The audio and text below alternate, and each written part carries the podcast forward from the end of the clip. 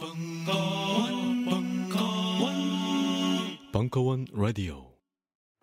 자, 이제 중요 인물들의 리스트를 넘겨주실까? 물론 강준만, 유시민, 유홍준, 이외수, 이철 그리고 주진우 메일?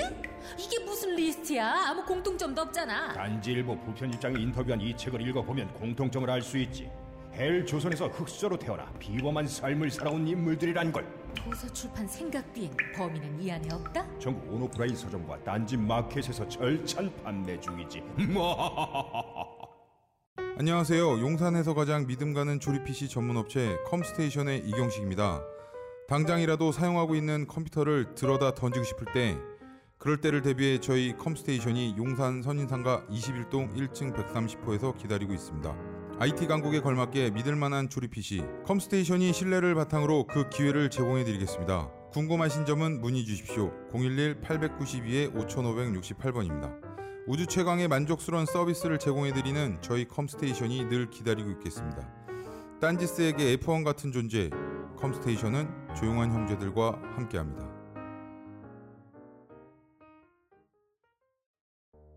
요즘 나는 책 추천을 하지 않는다 그래도 이 책은 추천하지 않을 수 없다 나는 딴지일보 읽은 척 매뉴얼의 애독자였으니까 유시민 고전은 직접 반려들어 읽는 게 가장 좋다.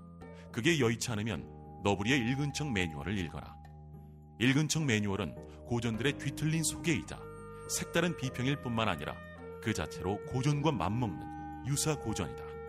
고종석. 그는 딴지일보 역사를 통틀어 가장 딴지적 글쟁이다 김어준 고전이 얼마나 재밌는가를 은하계에서 가장 재밌게 설명하는 책.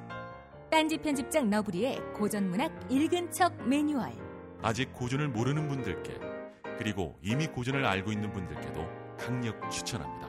지금 바로 전국 서점에서 만나보세요. 딴지 마켓에서 구입하는 분께는 저자 사인본을 배송해 드립니다.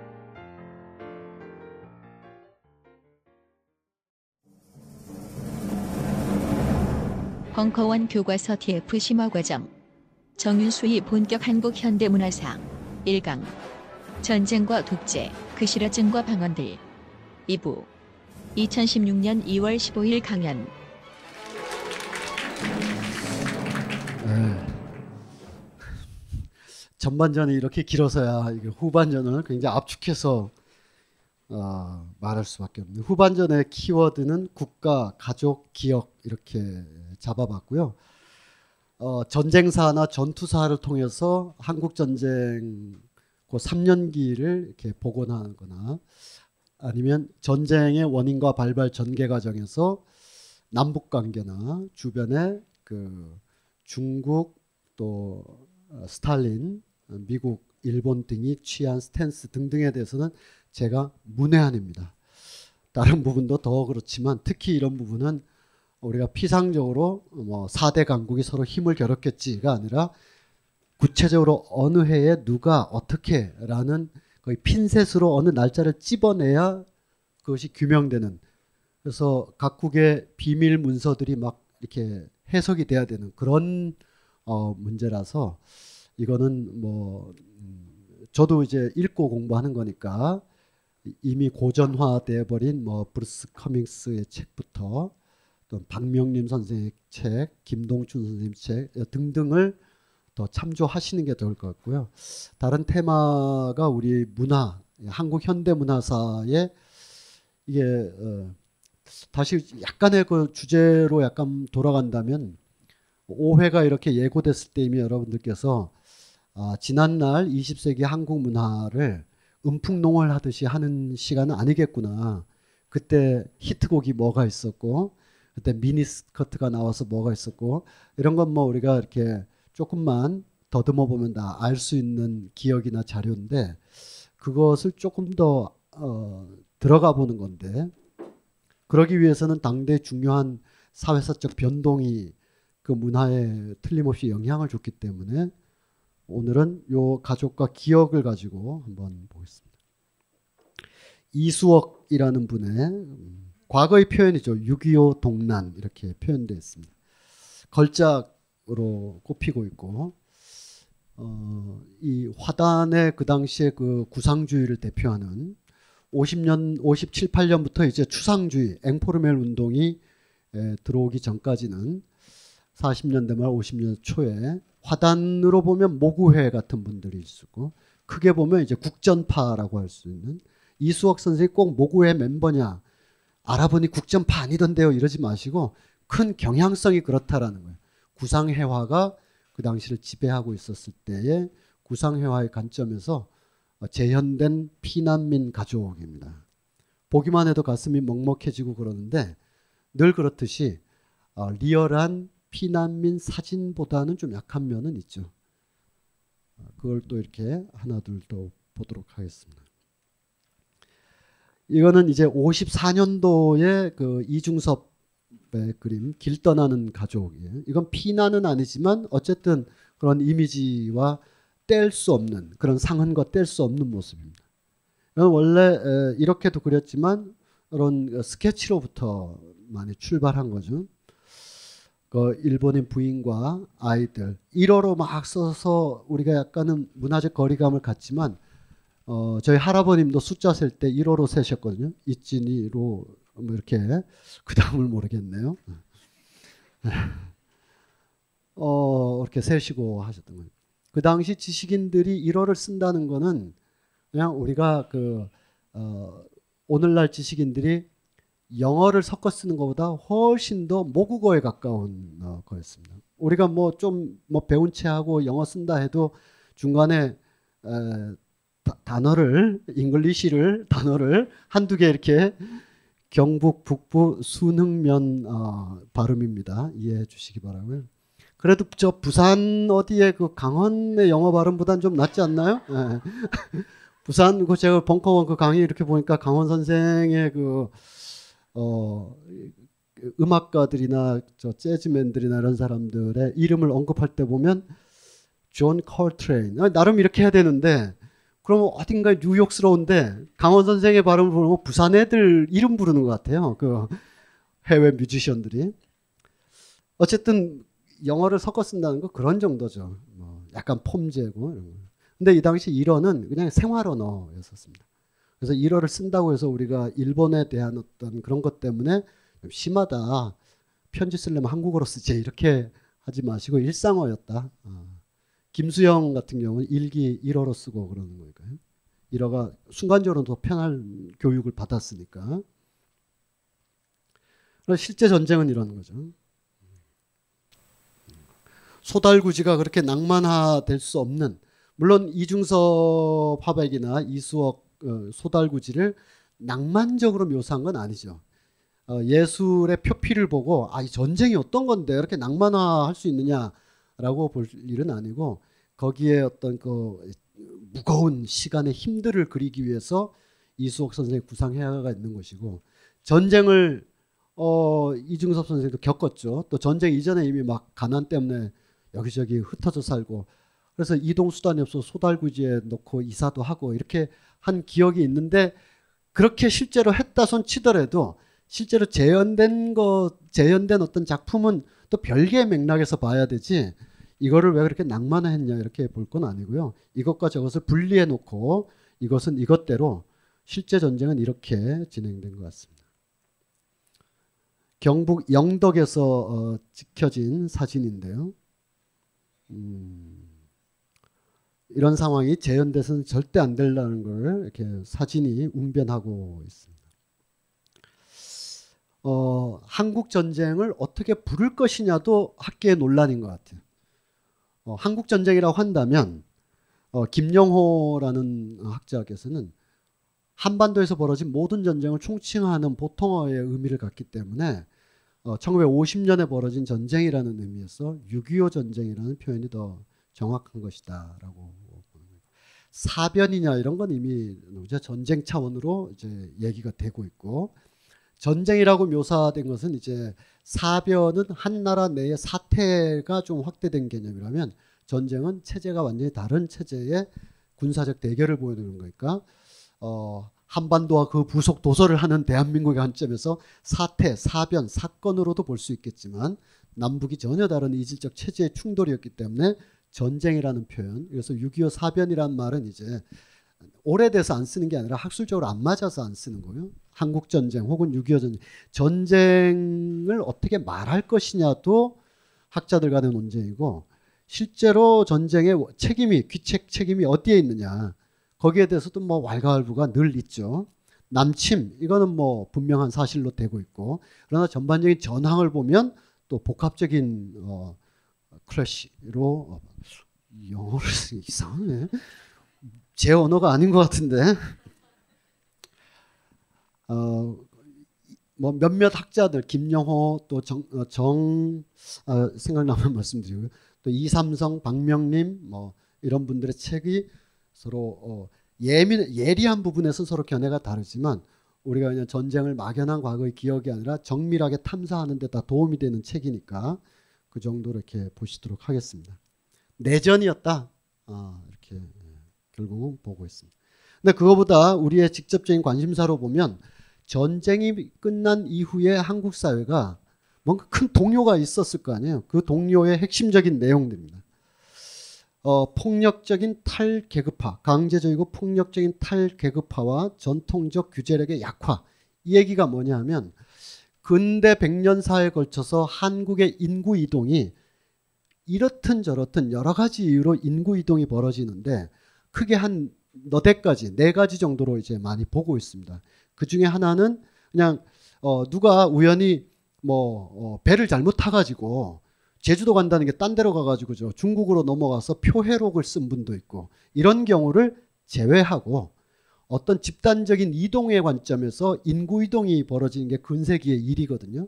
그 중에 하나가 이제 그 국권이 국권이 침탈되면서 만주로 대거 이동하는 과정 하나하고 또 일제 시대에 의해서 신분 변동과 도시화에 의해서 어, 어 변화되는 그것이 있고 그 다음에 70년대에 미국으로 이민 가는 어, 이런 흐름들이 있는데 그런 걸 다 합해도 한국 전쟁만큼 못하다. 한국 전쟁은 강제적인 이산의 과정이 천만 명이나 어, 이동을 하는 거였으니까요. 그리고 이것이 남북 관계에서 천만 명이지만 이 북한은 북한대로 별도로 치더라도 남한 내에서 인구 이동이 굉장히 다양한 이유로 막 벌어지게 되는 거죠. 한 마을 내에서의 그 이념 분쟁 이런 것도 있고요. 또 하나는 여성의 인구 이동이 굉장히 이렇게 어, 연구를 많이들 하고 있습니다.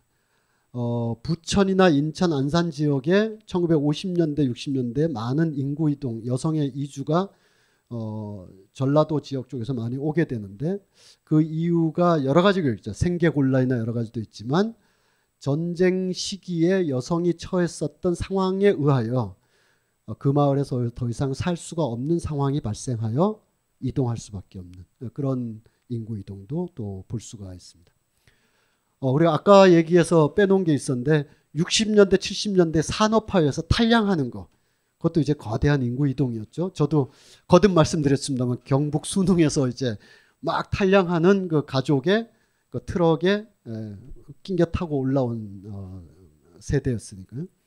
그렇지만 어쨌든 폭력적인 탈계급화와 전통적 규제력 약화. 서울로 보면 서울의 오래된 전통 양반 집안이나 중인계층이 이렇게 사대문 안에 있었는데 6.25 전쟁 끝난 다음에 여기에 어, 남에서 올라온 더, 더 남쪽에서 올라온 사람들은 물론 실향민들이 서울에 쫙 들어서면서 곳곳에 실향민 타운이 형성돼서 기존의 양반 임내 뭐 임내 하는 가옥 구조나 마을 구조가 해체되는 것.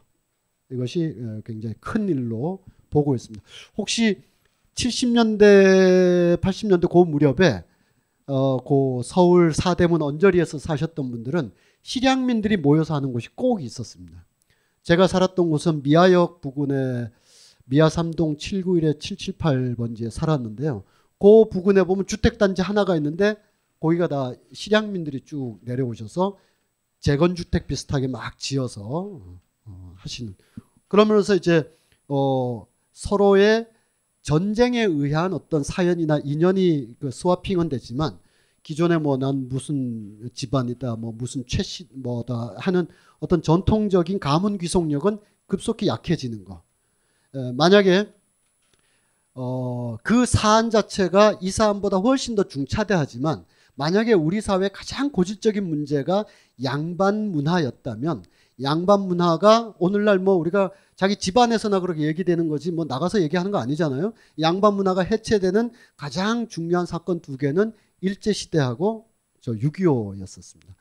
예, 일본인들은 그들의 그 그들의 입맛에 맞게 어, 양반 문화를 해체할 필요성이 있었고 일본의 조력함으로써 새로운 세력권을 형성할 수 있었던 중인층의 성장이 있었고요. 이미 근대 도시나 근대 에, 사회가 형성되면서 기존의 양반 계층이 하기 꺼려했던 중요한 어떤 행정 업무나 군무 업무들을 중인 계급이 쭉 올라서면서 하게 되면서 양반이 그야말로 실질적인 힘은 잃어버리게 되는 그게 일제 시대의 효과라고 할까 하면 어, 전쟁은 이 자체를 완전히 소용돌이로 어, 몰아넣음으로써 예, 어, 이렇게 이 자기의 정체성을 얘기하는 정도이지 사회의 실질로서 양반 계급, 어 저기 양반 오시니까 길을 비켜드리자 이런 건 다 파괴돼 버린 거라고 할 수가 있겠습니다.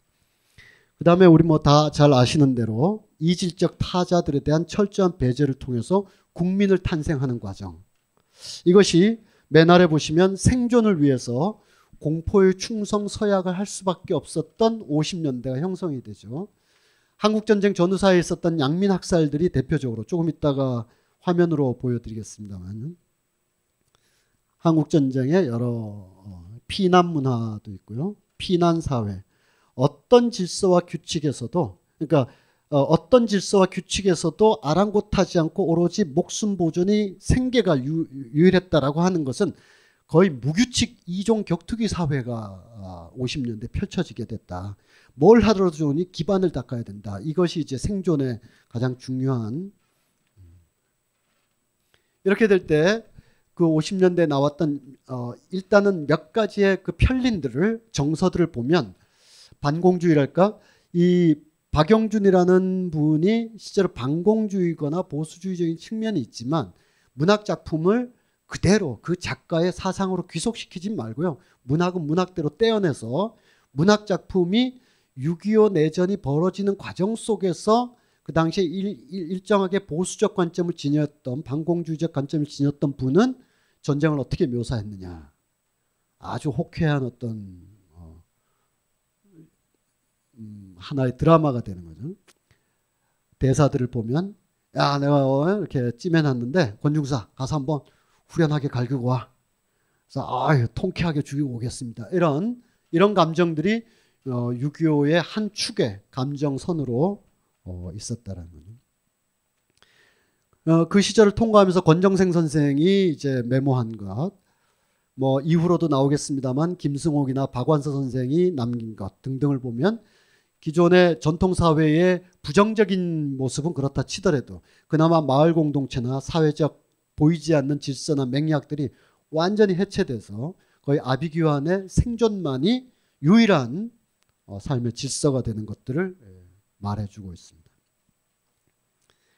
브루스 커밍스는 이 6.25 한국전쟁이 비극인 것은 그렇게 해서 수많은 인명이 살상되고 어, 물질적 기반이 초토화된 것을 넘어서서 어, 이 비극 이후로 이 전쟁을 치름으로써 남북한이든 뭐든 뭔가 전쟁에 부수적 효과라도 얻어야 될 텐데 그러한 효과를 다른 나라의 전쟁 후속 결과에 비춰볼 때 남북한 모두 그 비극의 연장으로만 지속됐지 그 전쟁의 한 줌의 어떤 그 의미적 효과가 없었다. 그리고 이 전쟁 연구를 많이 하신 전쟁과 사회에서 김동춘 선생 어 이데올로기의 강압적인 지배로부터 60년이 질질 끌려다니는 그런 어, 힘들이 있는 거죠. 지금도 작동하고 있을걸요. 여기에서야 뭐 좀 비교적 자유롭지만 지하철에서도 만날 수 있고 어디서도 만날 수 있고 어, 좌빨 그러면 말도 못 해 버리는 그런 상황들 박명림 선생은 어, 최근에는 조금 다른 견해를 많이 쓰셨지만 한 20년 전에는 자 전쟁이 커밍스가 보기엔 그렇고 또 다른 학자가 보기엔 이런 거 있지만 그래도 전쟁을 안, 하, 안 하고 우리가 그런 결과를 나왔으면 좋겠지만 어차피 벌어진 역사적 사실인데 그로부터 추출할 수 있는 그 한 줌이라도 긍정적 효과는 없었을까? 있다.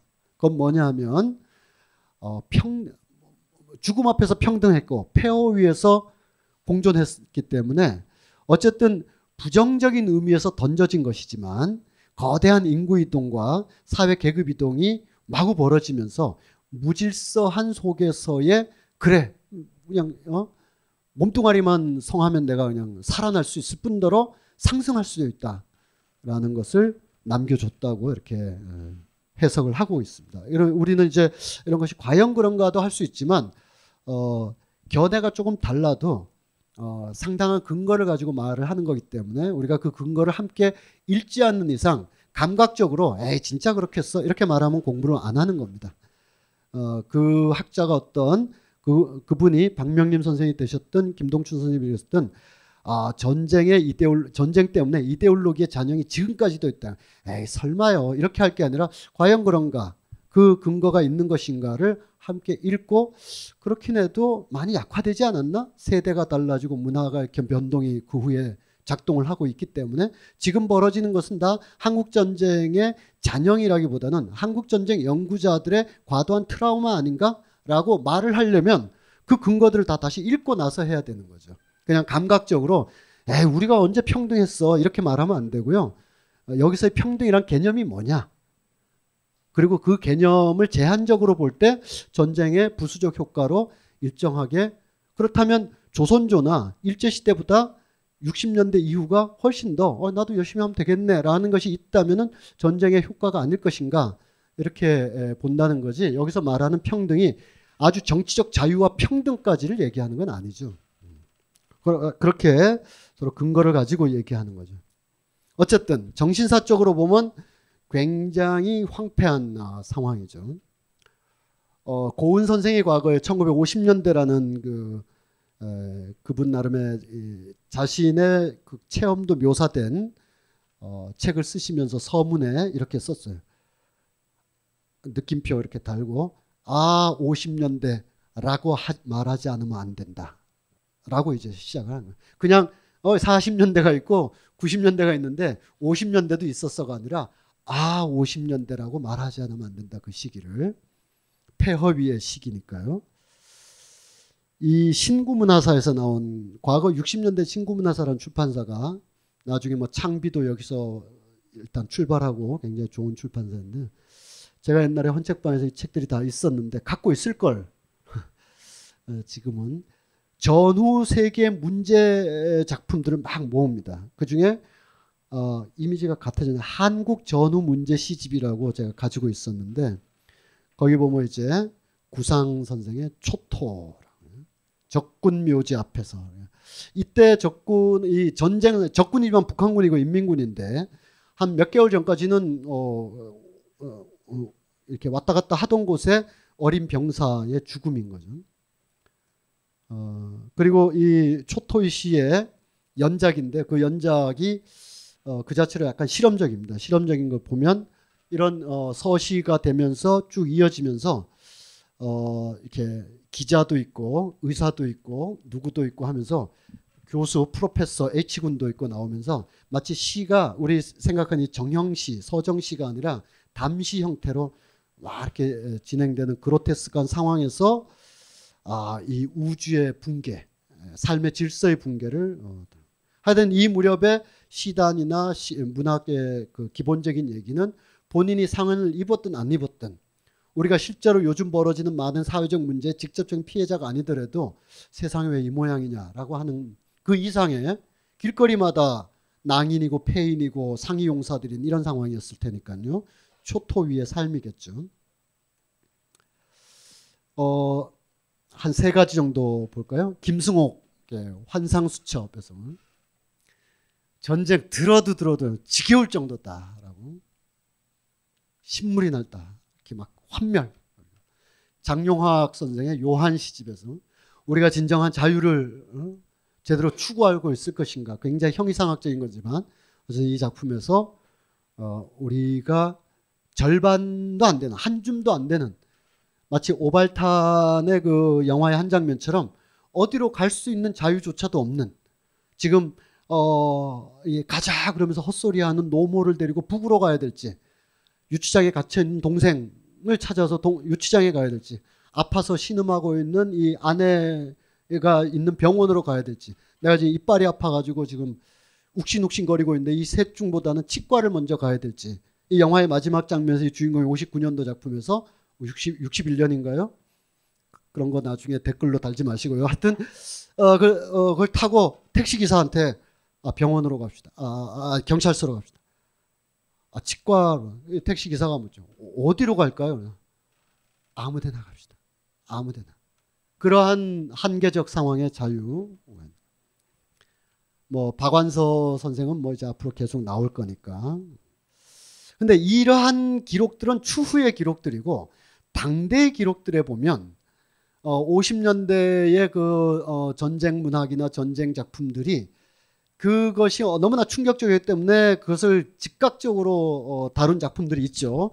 손창섭의 그런 어, 잉여인간 같은 그런 작품들이 있는데 일부 어떤 작품들은 어, 그때나 지금이나 어, 조금 이해하기 어려운 그런 어, 보수적이다, 진보적이다 이런 관점이라기보다는 아, 전쟁을 저렇게밖에 못 본. 보수적인 사람은 전쟁이 안 아픈가요? 그러지 않을 텐데 전쟁을 저렇게밖에 이해하지 못하나라고 아쉬워할 정도의 작품들이 있습니다. 그것이 그것이 그 작가들이 전쟁을 피상적으로 부산 어 피난간 부산의 다방에 앉아서 신라곤이나 이런 다방이 있었거든요. 그런 다방에 앉아서 종군 기자 행세를 하면서 혹은 어, 저, 어, 뉴스에 난 전투를 보면서 야 이거 대동강까지 올라갔네 라고 하면서 봐서 그런 거라기보다는 50년대를 지배했던 일련의 국가주의적 사상의 연장선 속에서 전쟁을 보, 보았기 때문이다. 그 당시 그 시대 우리가 그냥 이승만 부패 정권 막걸리 정부 이렇게 볼 수 있지만 그때 그들 나름대로 국가를 옹립할 수 있는 하나의 정치 담론으로서 일민주의라고 있었습니다. 일민주의. 파시즘 사상의 한 맥락이죠. 파시즘 이성과 계획보다는 혈연이나 가족이나 친족주의나 어떤 감정의 동일체 이런 거를 통해서 정치적인 힘을 발현하는 것이 파시즘적인 미학이, 미학이나 정치관이라고 한다면 50년대에 한국 사회 일정하게 보수적인 분들에 의하여 일민주의라는 정치적인 입장이 있었습니다. 이 일민주의는 식민지 파시즘과 연관되어 있고 기본적으로 국가를 하나의 가족 단위로 보는 거죠. 어, 그래서 권력자는 아버지고 어, 자기는 그 가족의 일원으로 효도하고 충성하는. 그러니까 이 70년대의 반공교육이나 충효 사상에 의하여 유신 정권이 강화될 때와 같은 맥락이지만 그때 갑자기 등장한 것이 아니라 일제 시대 때 그랬고 일제 시대 때 천황에게 그 아침마다 인사하는 그 과정에서도 일본인 사람들의 어, 교서나 준칙을 보면 다 이렇게 그 가족계 유기체적인 일원으로서의 세레모니를 하는 거거든요. 50년대도 있었고 70년대도 있었고 지금 누군가 그렇게 하고 있으면 같은 맥락에 꼭 과거를 보고 배운 것도 있겠지만 과거에 그런 일이 있었는지를 모르고 한다 하더라도 그가 그렇게 하는 행위 안에는 파시즘적인 속성이 있는 거죠. 며칠 전에 페북을 달궜던 MLB 파크를 달궜나요? 어디를 한걸 달궜던 어, 회사원들이 밥을 먹으러 갔는데 막내 사원이면 방석을 좀 깔아야 되는 거 아니냐. 라는 어, 물론 그것만 보고 그 회사가 잘못됐다 잘했다 할 수는 없지만 방석을 누가 깔 것인가를 논의를 해야 되는 사회인 거죠. 어, 어, 알아서 하나씩 깝시다 바쁜데 어, 가 되면 갑자기 리버럴 자유주의자가 되는 것이고 막내가 깔고 어, 둘째는 숟가락 좀 놓지 이러면 그 회사가 파시즘 회사가 되는 것은 물론 아니지만 그냥 아, 선배님 이쪽에 앉으세요 하고 이렇게 할 수도 있고 뭐 그, 그냥 그냥 이, 이 사람 사리에서 있을 수도 있고 없을 수도 있는데 어, 어딘 그렇대 어 그래 뭐 그렇구나 요즘도 그러니라고 할 게 아니라 이 인터넷을 달구는 논쟁이 된다는 점에서 아직은 그런 어떤 징후들을 좀 볼 수 있는 거죠. 언제든지 그것이 다른 식으로 전화될 수도 있는 거죠. 어쨌든 천황, 황실, 대통령, 국부, 이승만으로 이어지는 이런 스토리라인들은 50년대를 지배했던 그 파시즘적인 사유라고 할 수 있습니다. 여러 사진들을 다 볼 수 있는데 여기 앉아 있는 하지가 이제 우리나라 초대 대통령인 거죠. 이 사람이 2대 대통령이고 하지가 3년 동안 대통령 하면서 지금 우리의 어 말하자면 집으로 치면 가옥 구조, 방 몇 개, 지붕 뭐 이거 흔들릴 수 없는 가옥 구조, 정치적 가옥 구조를 하지가 그때 만들어 놔 버렸기 때문에 거기로부터 이제 분단도 독재도 이렇게 어, 왜 그 아파트 보면 내력벽 같은 거 있잖아요. 바꿀 수 없는 거. 하지가 다 만들어 놓은 거죠. 이 일민주의의 표상이 있어야 될 거 아니에요. 그냥 어, 신정 체제를 한다고 해서 천황이 없으면 안 되고 국가와 나를 동일시한다고 해서 히틀러가 없으면 안 되듯이 일민주의를 하려면 표상이 있어야 되는데 그게 국부라는 이름의 이승만 이게 오래된 얘기인 거죠. 동대문 운동장에 1955년 가운데 보면 80이라고 써 있죠. 80세 탄신일을 축하한다는 거예요. 국부 일민 84세 때도 85세 때는 안 했어요. 네. 4.19로 이제 하와이로 쫓겨났으니까. 여기에 이분 옷차림을 봐야 됩니다. 네. 종교 집단에 유사할 텐데 하여튼 이 국가 체제를 종, 신성 종교 어, 신정 정치 같은 재정 정치 재정 일치 사회의 신단을 꾸미는 듯한 그것이 50년대에 우리는 그 당시에 기로, 기억하기를 손창섭의 작품 또는 추후에 나오게 될 박완서 선생의 기록들 최인훈의 선언들 이런 걸로 추후에 재구성될 수 있지만 그 당시를 통과해버린 사람들로서는 이때 여기에 동참하는 거죠. 아, 새로운 국가 건설. 왜냐하면 저 위에 또 다른 의미의 수령 체제가 건설되고 있기 때문에 그것의 적대적 공존 양상이 이와 같은 어, 변태적인 양상으로 이제 나타나는 거죠. 이렇게 됨으로써 전쟁에 대한 기억을 국가가 전면적으로 압수하는 저마다 갖고 있는 모든 기억들을 국가가 이제 완벽하게 통제하는 이게 뭐 에피소드지만 작은 가족들한테도 그런 게 있는 것 같아요. 그 저처럼 좀 부족한 어, 사람도 그렇지만 그 어, 무슨 발칙한 여행기를 쓰는 사람이 누구죠? 그 미국의 작가고 영국에 있었던 빌 브라이슨.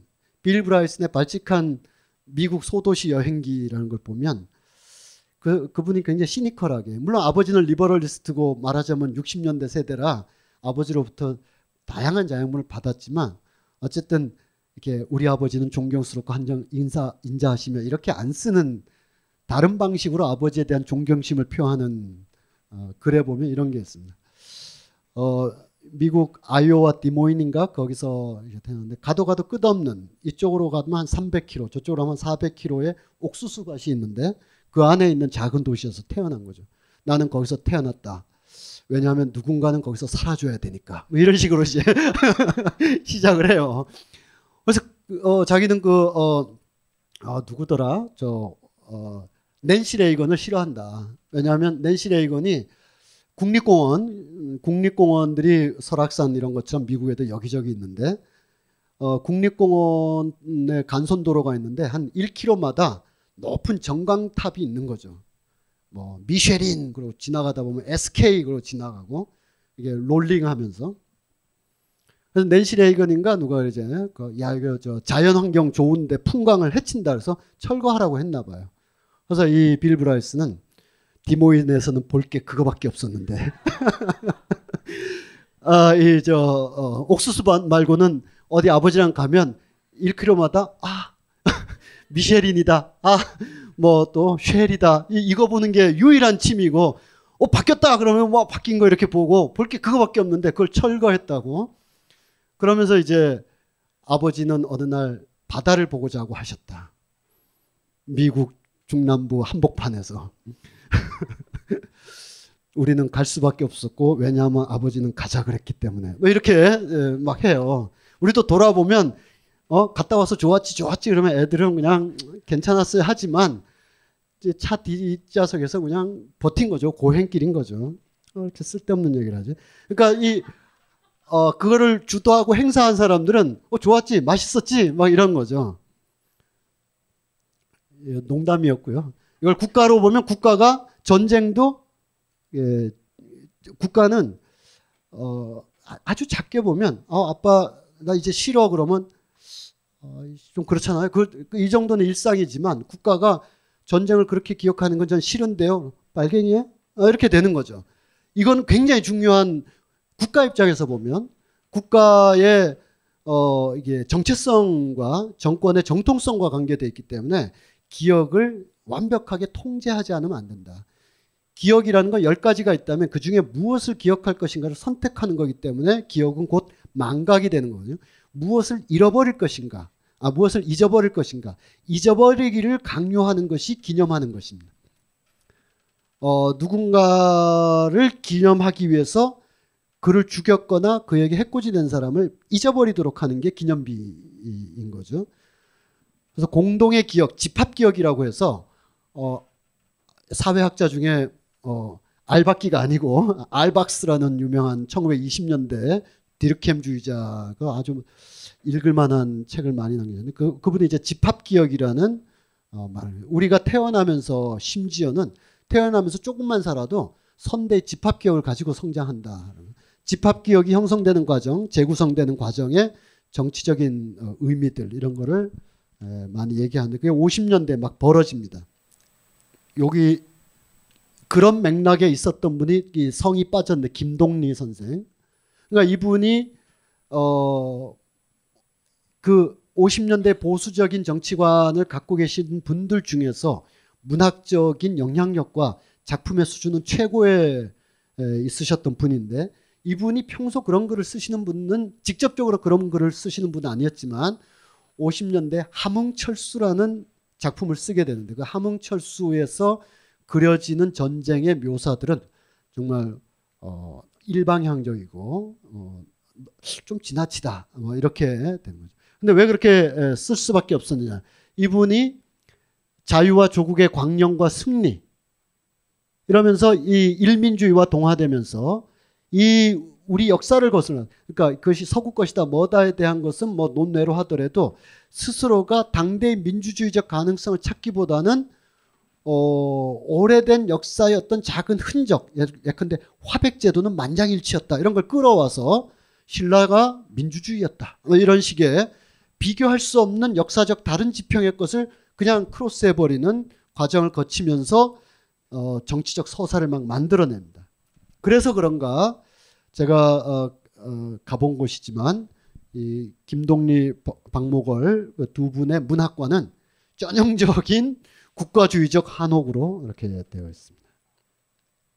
문학적 색채나 느낌보다는 국가 국가 문학인의 추념비 같은 곳이죠.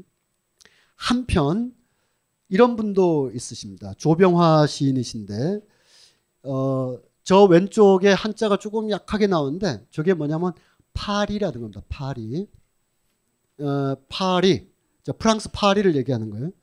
1950년대에 에, 어떤 어, 정치적 의미의 자유주의가 아니라 그냥 어, 이렇게 말하면 이 선생님이나 또 이를 따르셨던 분들은 조금 불편하시겠지만 그럭저럭 약간은 편안하셨던 분들의 입장에서 볼 때 50년대는 향수와 연초냄새 짙은 유럽의 하늘 이런 것이죠.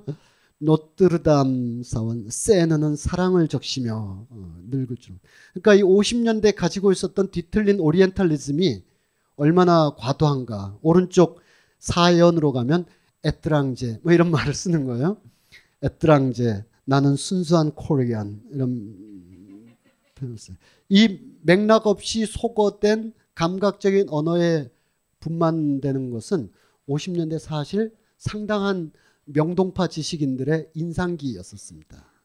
그래서 야 한가롭게 50년대 저러고 있었냐라고 하겠지만 인사동이나 대학로나 홍대 앞에서 어쩌면 우리가 하고 있는 일 중에 하나죠. 아 과테말라가 괜찮은 것 같아라고. 그러니까 이것은 어, 저 오래된 옛날 사람들이 전쟁의 참화 속에서 스스로를 치유하는 감각적인 치유 방식이기도 합니다.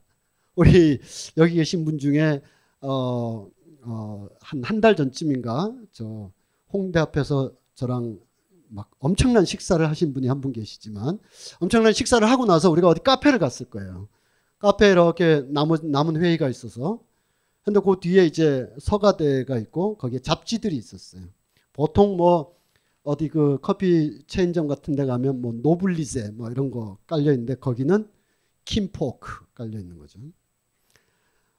킨포크가 뭔지 모르시는 분들은 한 2010, 2009년쯤에서 지금 서서히 따라오고 있는 겁니다. 어, 에, 인생을 살려면 살려면 킨포크 정도 좀 알아줘야 되는 거죠. 그거하고 에트랑제하고 무슨 차이가 있습니까? 그러니까 이게 누가 그것을 증언했다 어떤 맥락에서 증언했다는 것은 좀 다른 맥락이지만 어쨌든 어, 시대의 뿌연 언어들 사이에서 어, 그때 그때의 문화적 기호들을 적당히 섭취하면서 어, 한 생애가 흘러가는 것도 50년대나 지금이나 크게 다르지 않다 이렇게 볼 수가 있어요. 그렇지만 그건 그렇게 하면 너무 또 일반화되고 이걸 약간 응축해서 보자면 어, 이 당시 시인 중에 어, 그 아, 낙엽에 관해서 시를 쓰신 분이 있어요. 김광섭 시인이신가 그 다른 시인일 수도 있는데 잘못 제가 기억이 아, 구글로 해주시기 바랍니다. 어, 그분의 시인은 이런 거 있죠. 우리 교과서에도 실렸어요. 낙엽은 폴란드 망명 정부의 이지러진 화폐와 같다. 도룬 시의 포도 위를 흩어서 흩어가는 낙엽은 삶의 어쩌고 했더라 이제 아 향수 뭐 이렇게 쭉 흘러가는 거예요. 그래서 김우창 선생이 그 평론에서 어 정밀하게 쓰셨지만 제 식으로 의역해서 말하면 폴란드 망명정부 입장에서 보면 얼마나 이게 어, 그럴 것이냐. 폴란드 망명정부가 런던에 있었거든요. 그리고 2등 국가 취급받고 어, 영국의 정부에서는 러시아와나 독일과의 관계 때문에 폴란드 망명 정부를 홀대했거든요. 그 멋있는 말이 아닌 거예요. 폴란드 사람들한테는. 그건 마치 나라 잃고 쫓겨나서 아, 저 새끼들 저 보헤미안 아니야 라고 경멸의 뜻으로 쓰이던 게 지금은 마치 무슨 어, 멋있는 불황화를 가리키는 말로 이렇게 돼 있는 거랑 비슷한 건데 어쨌든 50년대에 에, 조병화 선생이나 몇몇의 그 당시에 약간의 표피적인 대표적인 박인환 선생 같은 분이죠. 김수영 시인이 정확하게 하죠. 코스튬이다. 박인환의 시는 코스튬이다. 의상이다. 제스처다. 어, 이, 이 물질이 없다라는 거죠. 그런데 최근에 어떤 연구들은 그런 코스튬에 그런 무의미한 거냐? 지금 저 홍대 앞에서 와인 처먹고 이런 게 무의미한 거냐? 그럼 그것에 다른 의미가 없을 것 같으냐라는 문화적 재해석은 있습니다만 기본적으로 그 당시에는 어, 그런 맥락이 있었습니다. 어, 파리는 참으로 시원하고 어, 넓고 어, 주요섭 선생이 어유 혼자 어, 이분이 저 누구죠? 조병환 선 혼자 파리에서 어머 미넨에서 전혜린 선생이 연락이 와가지고 어, 아 근데 그게 바빠가지고 그쪽으로 못 가고 비엔나를 거쳐 로마로 카이로로 홍콩으로 해서 다시 오사카로 해서 서울로 귀국했다고 이렇게 쓰십니다. 제가 뭐 비아냥거리려는 게 아니라 그런 흐름들이 어, 있을 수 있다. 이제 이제 국가의 기억의 한 단면을 보면 이게 조형물이지만 이 좀 다르게 하면 더 좋았을 걸. 아까 피터 알젠만이라든지 혹시 그 어, 워싱턴 워싱턴 가보셨어요? 요즘 다 갔다 오는데 어, 시간 내서 한번 가, 가보시고요. 이 워싱턴에 가면 그 케네디 아, 링컨이 이렇게 있고 쫙 내려다보죠. 이게 거의 하나의 그 국가 성역 같은 곳이 저쪽에 또 마틴 루터가 있고 다 기립하는 상들이에요. 이걸 80년대 여기다 베트남 추모비를 세우는 거예요. 무명 용사비를. 그래서 어떻게 지을 것이냐가 굉장한 논란이 있었죠. 공모를 했다. 그래서 일반인들도 막 낼 수 있었어요. 그래서 전쟁의 기억을 모두가 기억하도록. 어, 일부는 이제 어, 대중이 정답을 제출하진 않는다. 일면 맞, 맞을 수도 있어요. 어, 대중이 그냥 지나가다가 체크 표시한 걸 마치 민의라고 우겨서 광화문 광장을 저렇게 만들었거든요. 시민들이 이게 제일 멋있다고 하더라라고 해서 국가주의적인 것과 키치주의적인 것이 결합돼서 이렇게 보면 국가주의고 이렇게 보면 키치적인 광화문 광장이 수립된 거예요. 설문조사에서 제일 좋게 나왔다는 거예요. 대중들이 그동안에 광장이랑 어떠해야 되며 어떤 광장에 조용히 있어야 되며 도시 공간 안에 광장이라는 것이 삶 속에 어떻게 있어야 되는가를 경험도 안 해봤고 배워보지도 않고 설명도 없는 상태에서 뭐가 제일 멋있나요 아니에요? 그러면 늘 국가주의적인 잔영 속에서 있는 우리로서는 쭉쭉 뻗어 있는 게 최고죠. 동상 놓여 있고 분수대 쏘아 올리고. 그래서 저렇게 돼 버리는 거죠. 그런데 그거를 이제 지렛대로 삼는 거죠.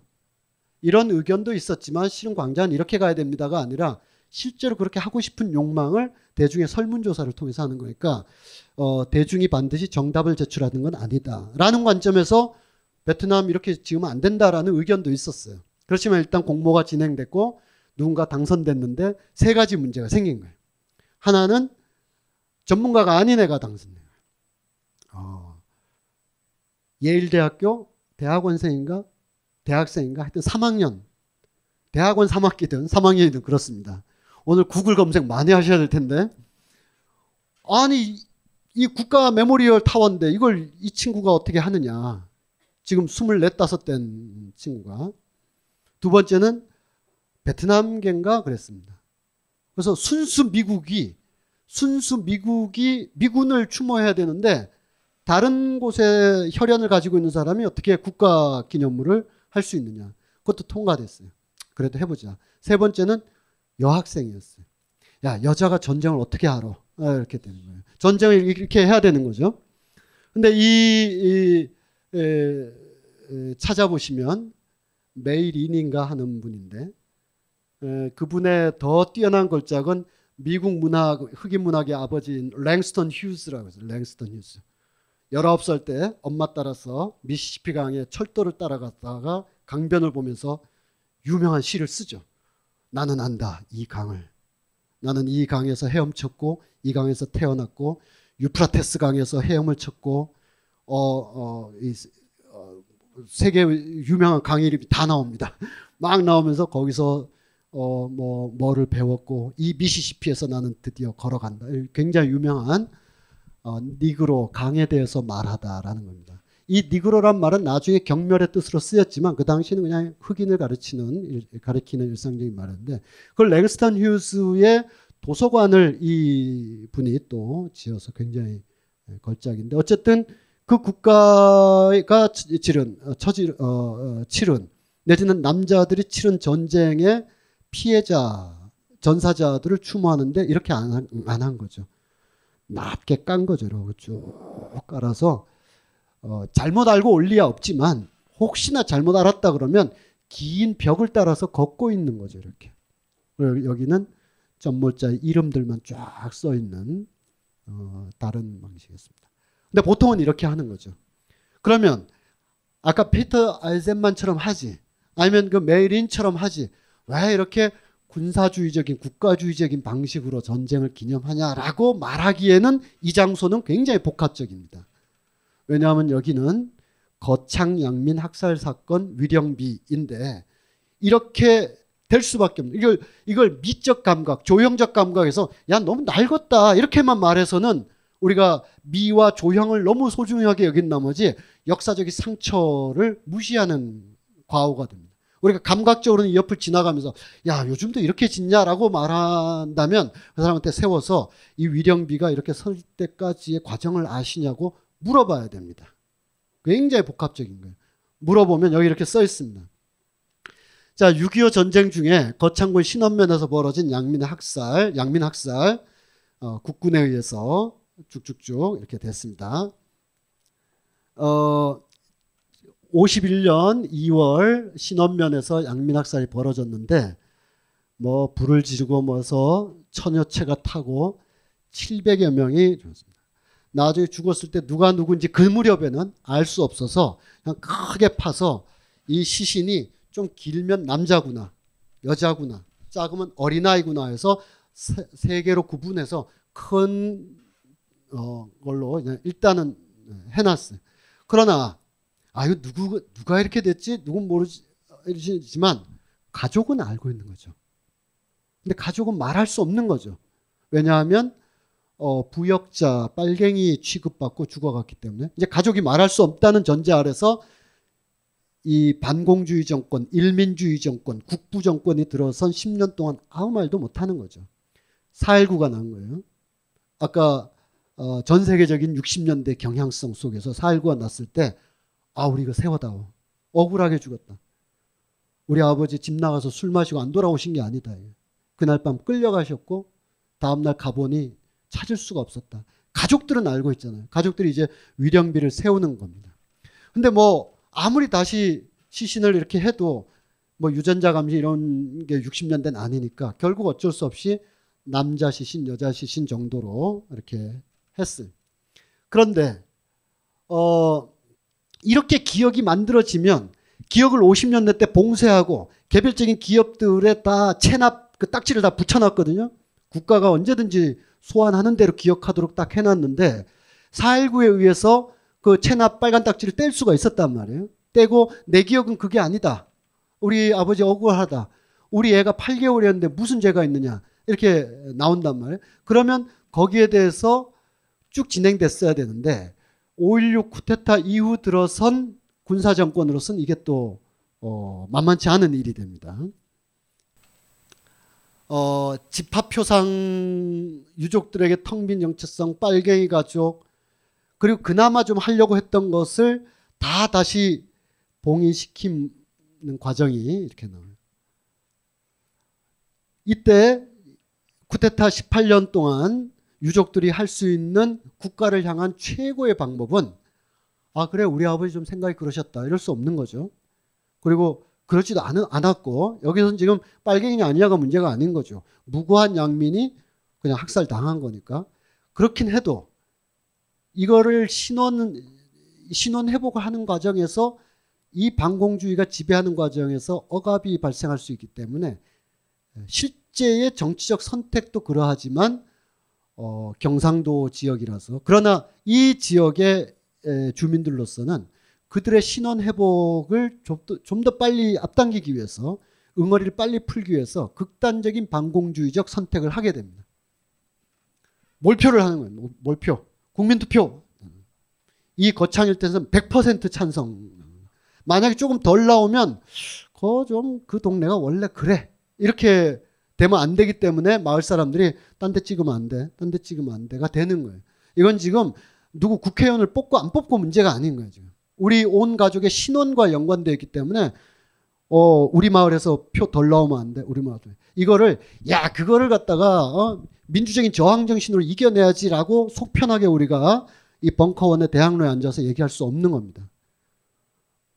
우리 아버지 신원을 회복할 수 있는 유일한 방법은 국가와의 관계를 회복하는 건데 그럼 국가가 원하는 기억을 해줘야 할 수밖에 없는 거예요. 이 과정에서 한 번은 위령비를 세웠다 말았다 세웠다 말았다 그리고 어, 세우는 과정에 비협조적인 사람을 마을 주민들이 그 비협조적이라 할까요? 좀 다른 관점에 있었던 그 어, 공무원이 피살되는 일도 이제 발생하고 그랬습니다.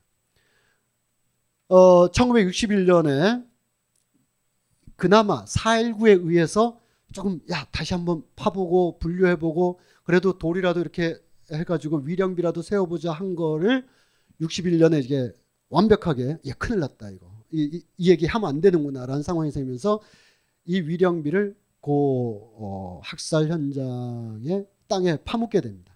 묻어요 일단.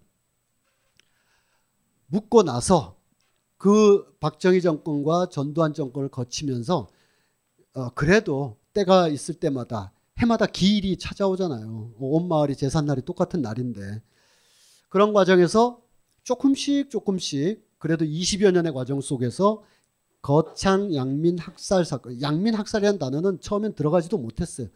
그 단어가 들어가는 거, 거기에 표현되는 거.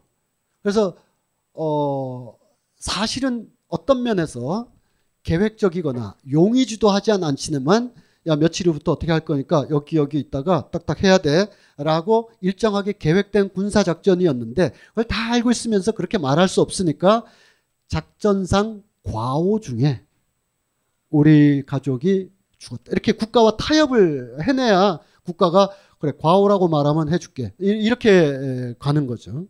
호소문 뭐 이런 그러다가 이제 1988년에 이르러서 87년 그러니까 제가 맨 처음 이 얘기를 하면서 독일의 68 혁명이 어떤 의미를 가졌는가를 어, 말씀드린 까닭이 여기에 있는 겁니다. 87년 민주 4.19에 의하여 위령비라도 세워보자. 어, 5.16이네 위령비 땅에 파묻게 됩니다.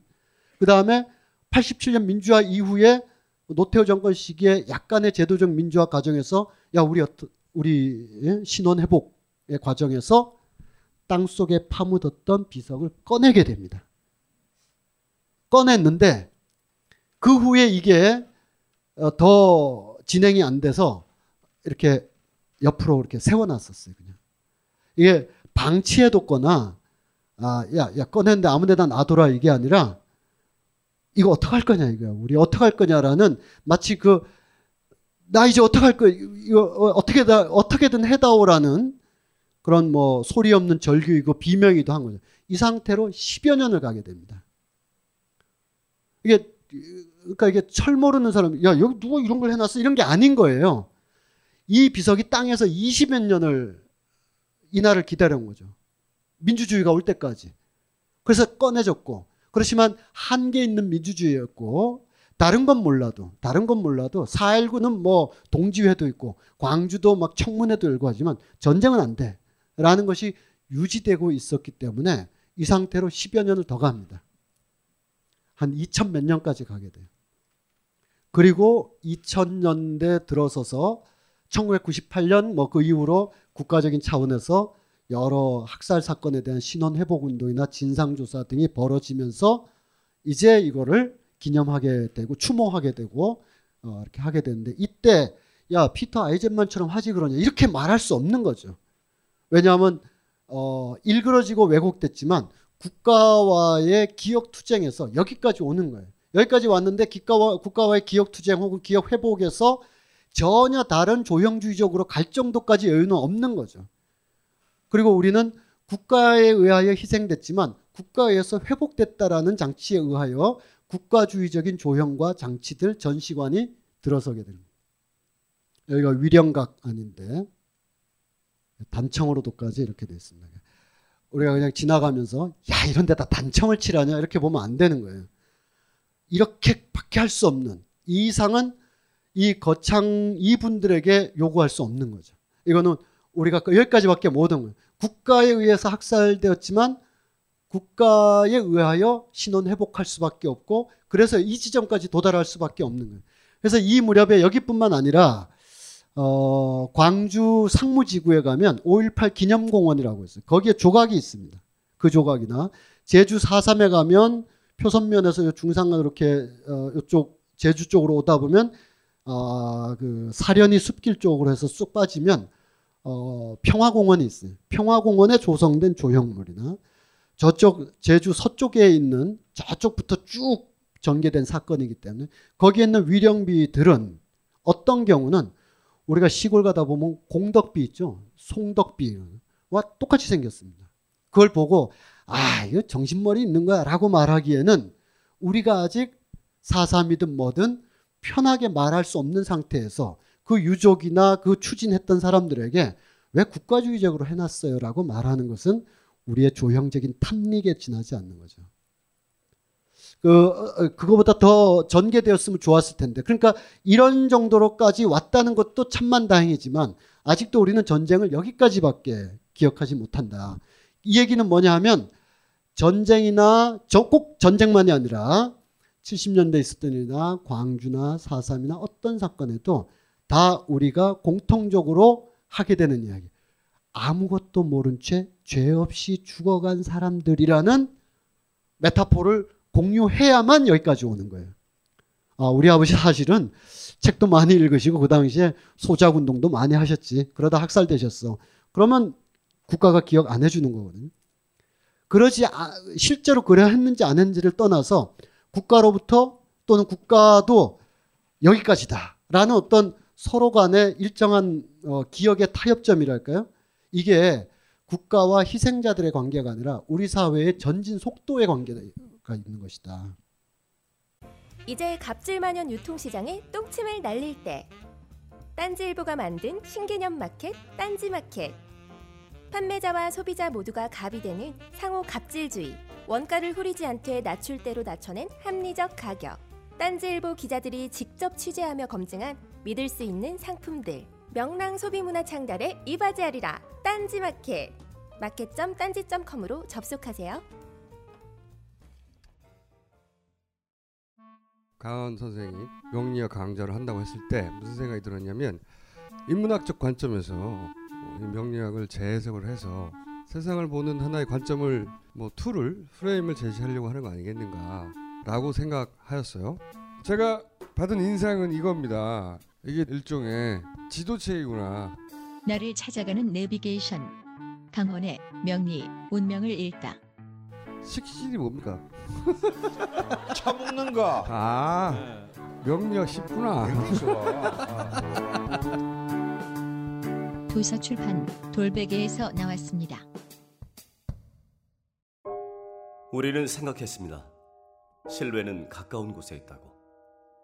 우리가 파는 것은 음료 몇 잔일지 모르지만 거기에 담겨 있는 것이 정직함이라면 세상은 보다 건강해질 것입니다. 그래서 아낌없이 담았습니다. 평산네이처, 아로니아 친친친 지금 딴지마켓에서 구입하십시오. 여기는 이제 어, 우리 이런 곳이 한두 군데가 아닙니다. 가시다 보면 웬 고속도로가 난 곳도 아닌데 왜 고속도로 그 이렇게 건설한 것 같은 게 막 서 있으면 대개 이런 거예요. 아, 울진에도 있고 여기는 산청 지역입니다. 산청 지역. 전쟁 박물관 한번 보죠. 지금까지 제가 얘기했던 얘기들입니다. 나중에 집단 기억에 대한 알박스의 논의나 아스만의 알박스의 논의를 훨씬 더 전개하면서 어, 사람 예, 기본적으로 아, 집단 기억, collective memory가 있다는데 이 집단 기억은 공간을 필요로 한다. 공간이 없으면 기억이 상실되기 때문에 뭐 예를 들면 국립묘지라든지 뭐 이렇게 공간을 조성하게 되는데 이 공간의 속에 어떤 배타성, 정치성 이런 것이 적용하는데 이걸 읽어야 된다라는 음, 이야기인데요. 그것이 우리에게는 전쟁 기념관에 아주 두드러지게 나타나 있죠. 남성이 치른 전쟁이 남자들이 기억하는 방식이 이와 같은 방식이거든요. 어, 국방군 형과 많이들 오랫동안 보셨죠? TV 드라마나 옛날에 전우나 아니면 저것이 과연 영화인가 아니면 그냥 스펙타클 어, 어, 물인가 했던 태극기 휘날리며 같은 데서 나오는 거죠. 어, 국방군 인민군 형제가 뭐 이렇게 에, 여기서 갑자기 의외의 변수를 하나 들고 들어와서 말씀드리면 어, 여성은 기억되지도 않고 기억하지도 않는 거죠. 혹은 여성적 관점에서 기억하지도 않는 거죠. 전쟁은 남자들의 세계고 남자들이 치렀고 남자들의 형제의 문제인 것이지 그것 때문에 에, 과로 안에 들어간 사람들까지는 기억 안 하는 거죠. 뭐 그건 그렇다 치고 조금 이따 더 말씀드릴 텐데 하여 캐테 컬비츠의 베를린에 있는 어, 들어가면 이거밖에 없어요. 이, 이 정도 공간 되는데 들어가면 이것만 보게 돼. 어, 들어가면 어, 내일 전쟁 선포하려는 사람도 여기 들어서면 아, 꼭 해야 될까 약간 주저하게 됩니다. 노이에 바헤라고 이 공간 자체는 군국주의적인 공간인데 이 공간을 전유하고 재해석한다. 이것이 그냥 이거는 아 옛날 뭐 우리 저 우리식으로 얘기하면 조선 왕조 때 무슨 건물이고 전쟁 기념관 따로 짓지 뭐 이게 아니라 기존에 있었던 19세기 군국주의적인 공간을 그것이 아닌 의미로 집어넣어서 공간을 재해석하게 하는 어 그래서 이렇게 어, 이 전쟁화 중에 이건 아마 1차 대전 전후 과정의 캐테콜비스의 작품인데 이 와중에 기억을 이렇게 하는 것까지는 우리가 말하지 못하더라도 지금 용산 전쟁 박물관은 아, 기념관은 어, 남자들의 싸움의 흔적만이 기념되고 있습니다. 근데 참 이것도 개별 건축가에게 뭐라고 말할 수 없는 것이 같은 분이 한 건데 양구에 가면 좀 다르게 되어 있습니다. 어, 이분이 어, 이성린 이런 분인데 용산에는 굉장히 국가주의적인 전형적인 그 어, 이렇게 좌우대칭의 그 구조인데 양구에 가면은 조금 다르죠. 폐허 위에 그냥 구조물을 앉힌 것 같은. 요 뒤에 보면 병사가 한 명이 있어요. 전투의 피로에 지쳐서 이렇게 앉아서 담배 피면서 뭐 종군 수첩이나 아니면 책이나 아니면 신문 같은 걸 보고 있는. 여기에 비가 오면 풍경이 다르고 눈이 오면 풍경. 처음에 갈 땐 잘 안 보여요. 둘러보다가 딱 쓰면 딱 멈추게 돼요. 아 얘도 어디서 어? 공부하던 친구일 텐데 어, 이런 생각이 하는 거죠. 가족 이야기죠. 자, 가족이 다 있었는데 이목상 선생이잖아요. 가족이 전쟁 후에는 이제 없어지죠.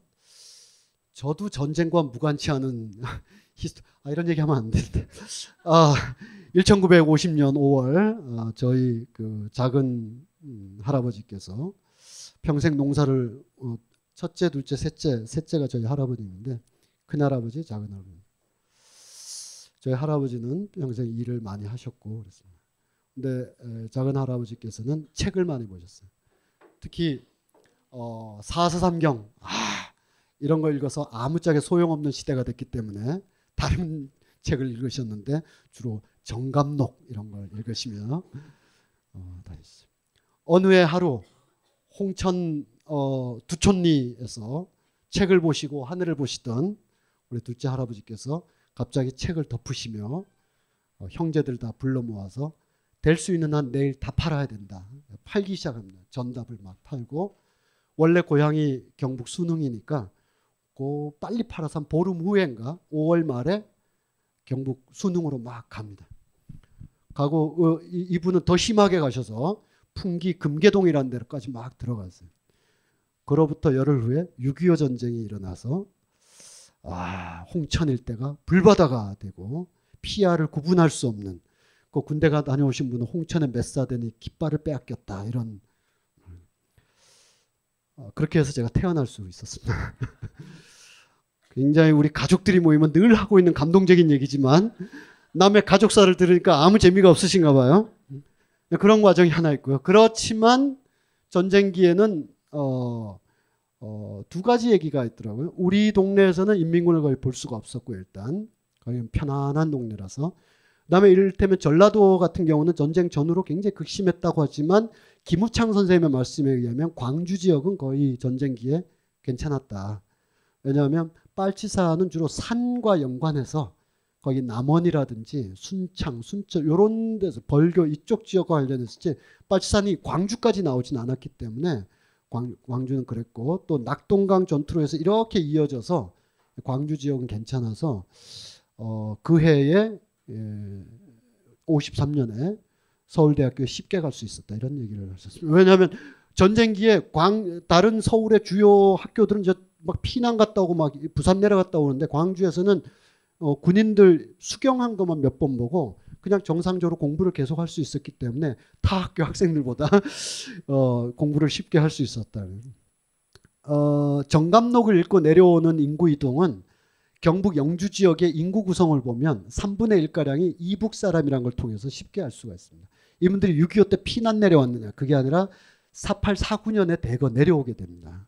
정감록을 보고 전쟁 난다 빨리 피하자 해서 몇 군데를 정했는데 그게 경북 풍기, 뭐 순흥 이쪽이었기 때문에 어 그리고 미리 내려와 있으면 전쟁기에 뒤따라서 야 너 거의 큰애 삼촌이 거기 가 있대더라 하고 내, 내려오는 거죠. 저희 고모부께서 어 그렇게 해서 이제 오셔서 저희 고모랑 이렇게.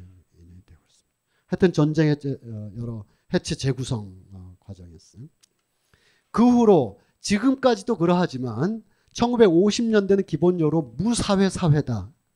제가 지난번 어, 국가 시리즈 할 때 잠깐 다뤘던 거니까 빨리 요건 넘어간다면 사회 없는 사회.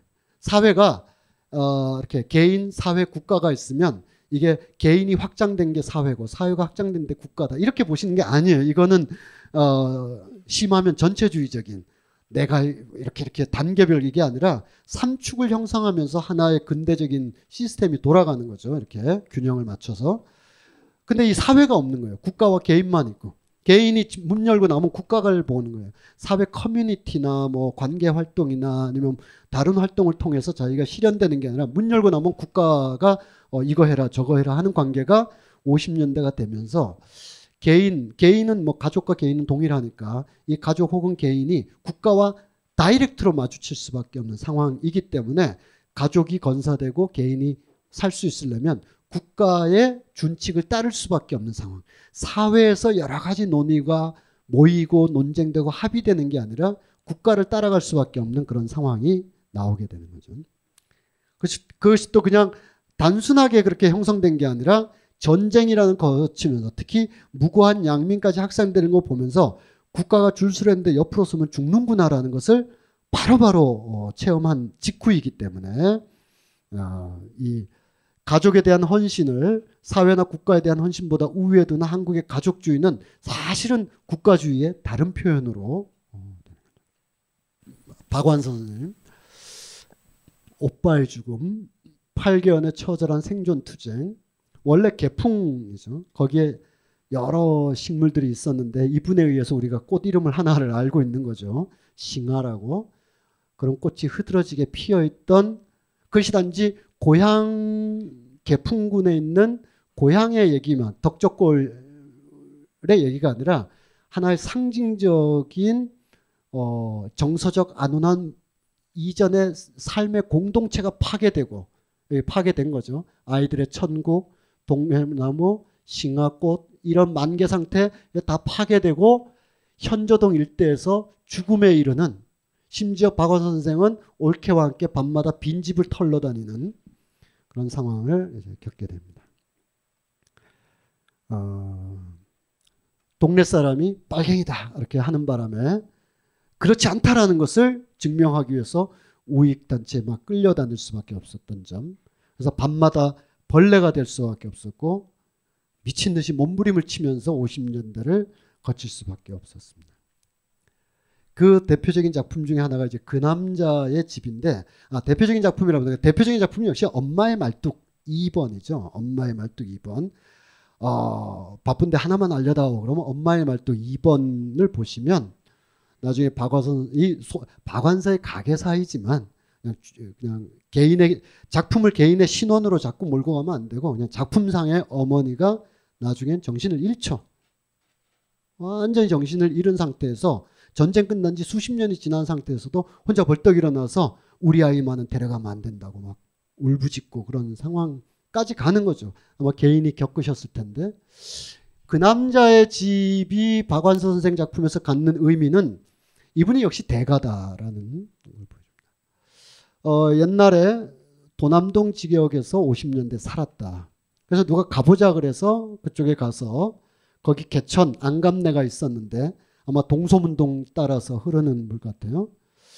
어, 그땐 참 한적하고 낭만적이었는데 지금 시끌벅적한 그런 곳이 됐다. 그런 데를 쭉 돌아다니다가 50년대 기억이 나는 거예요.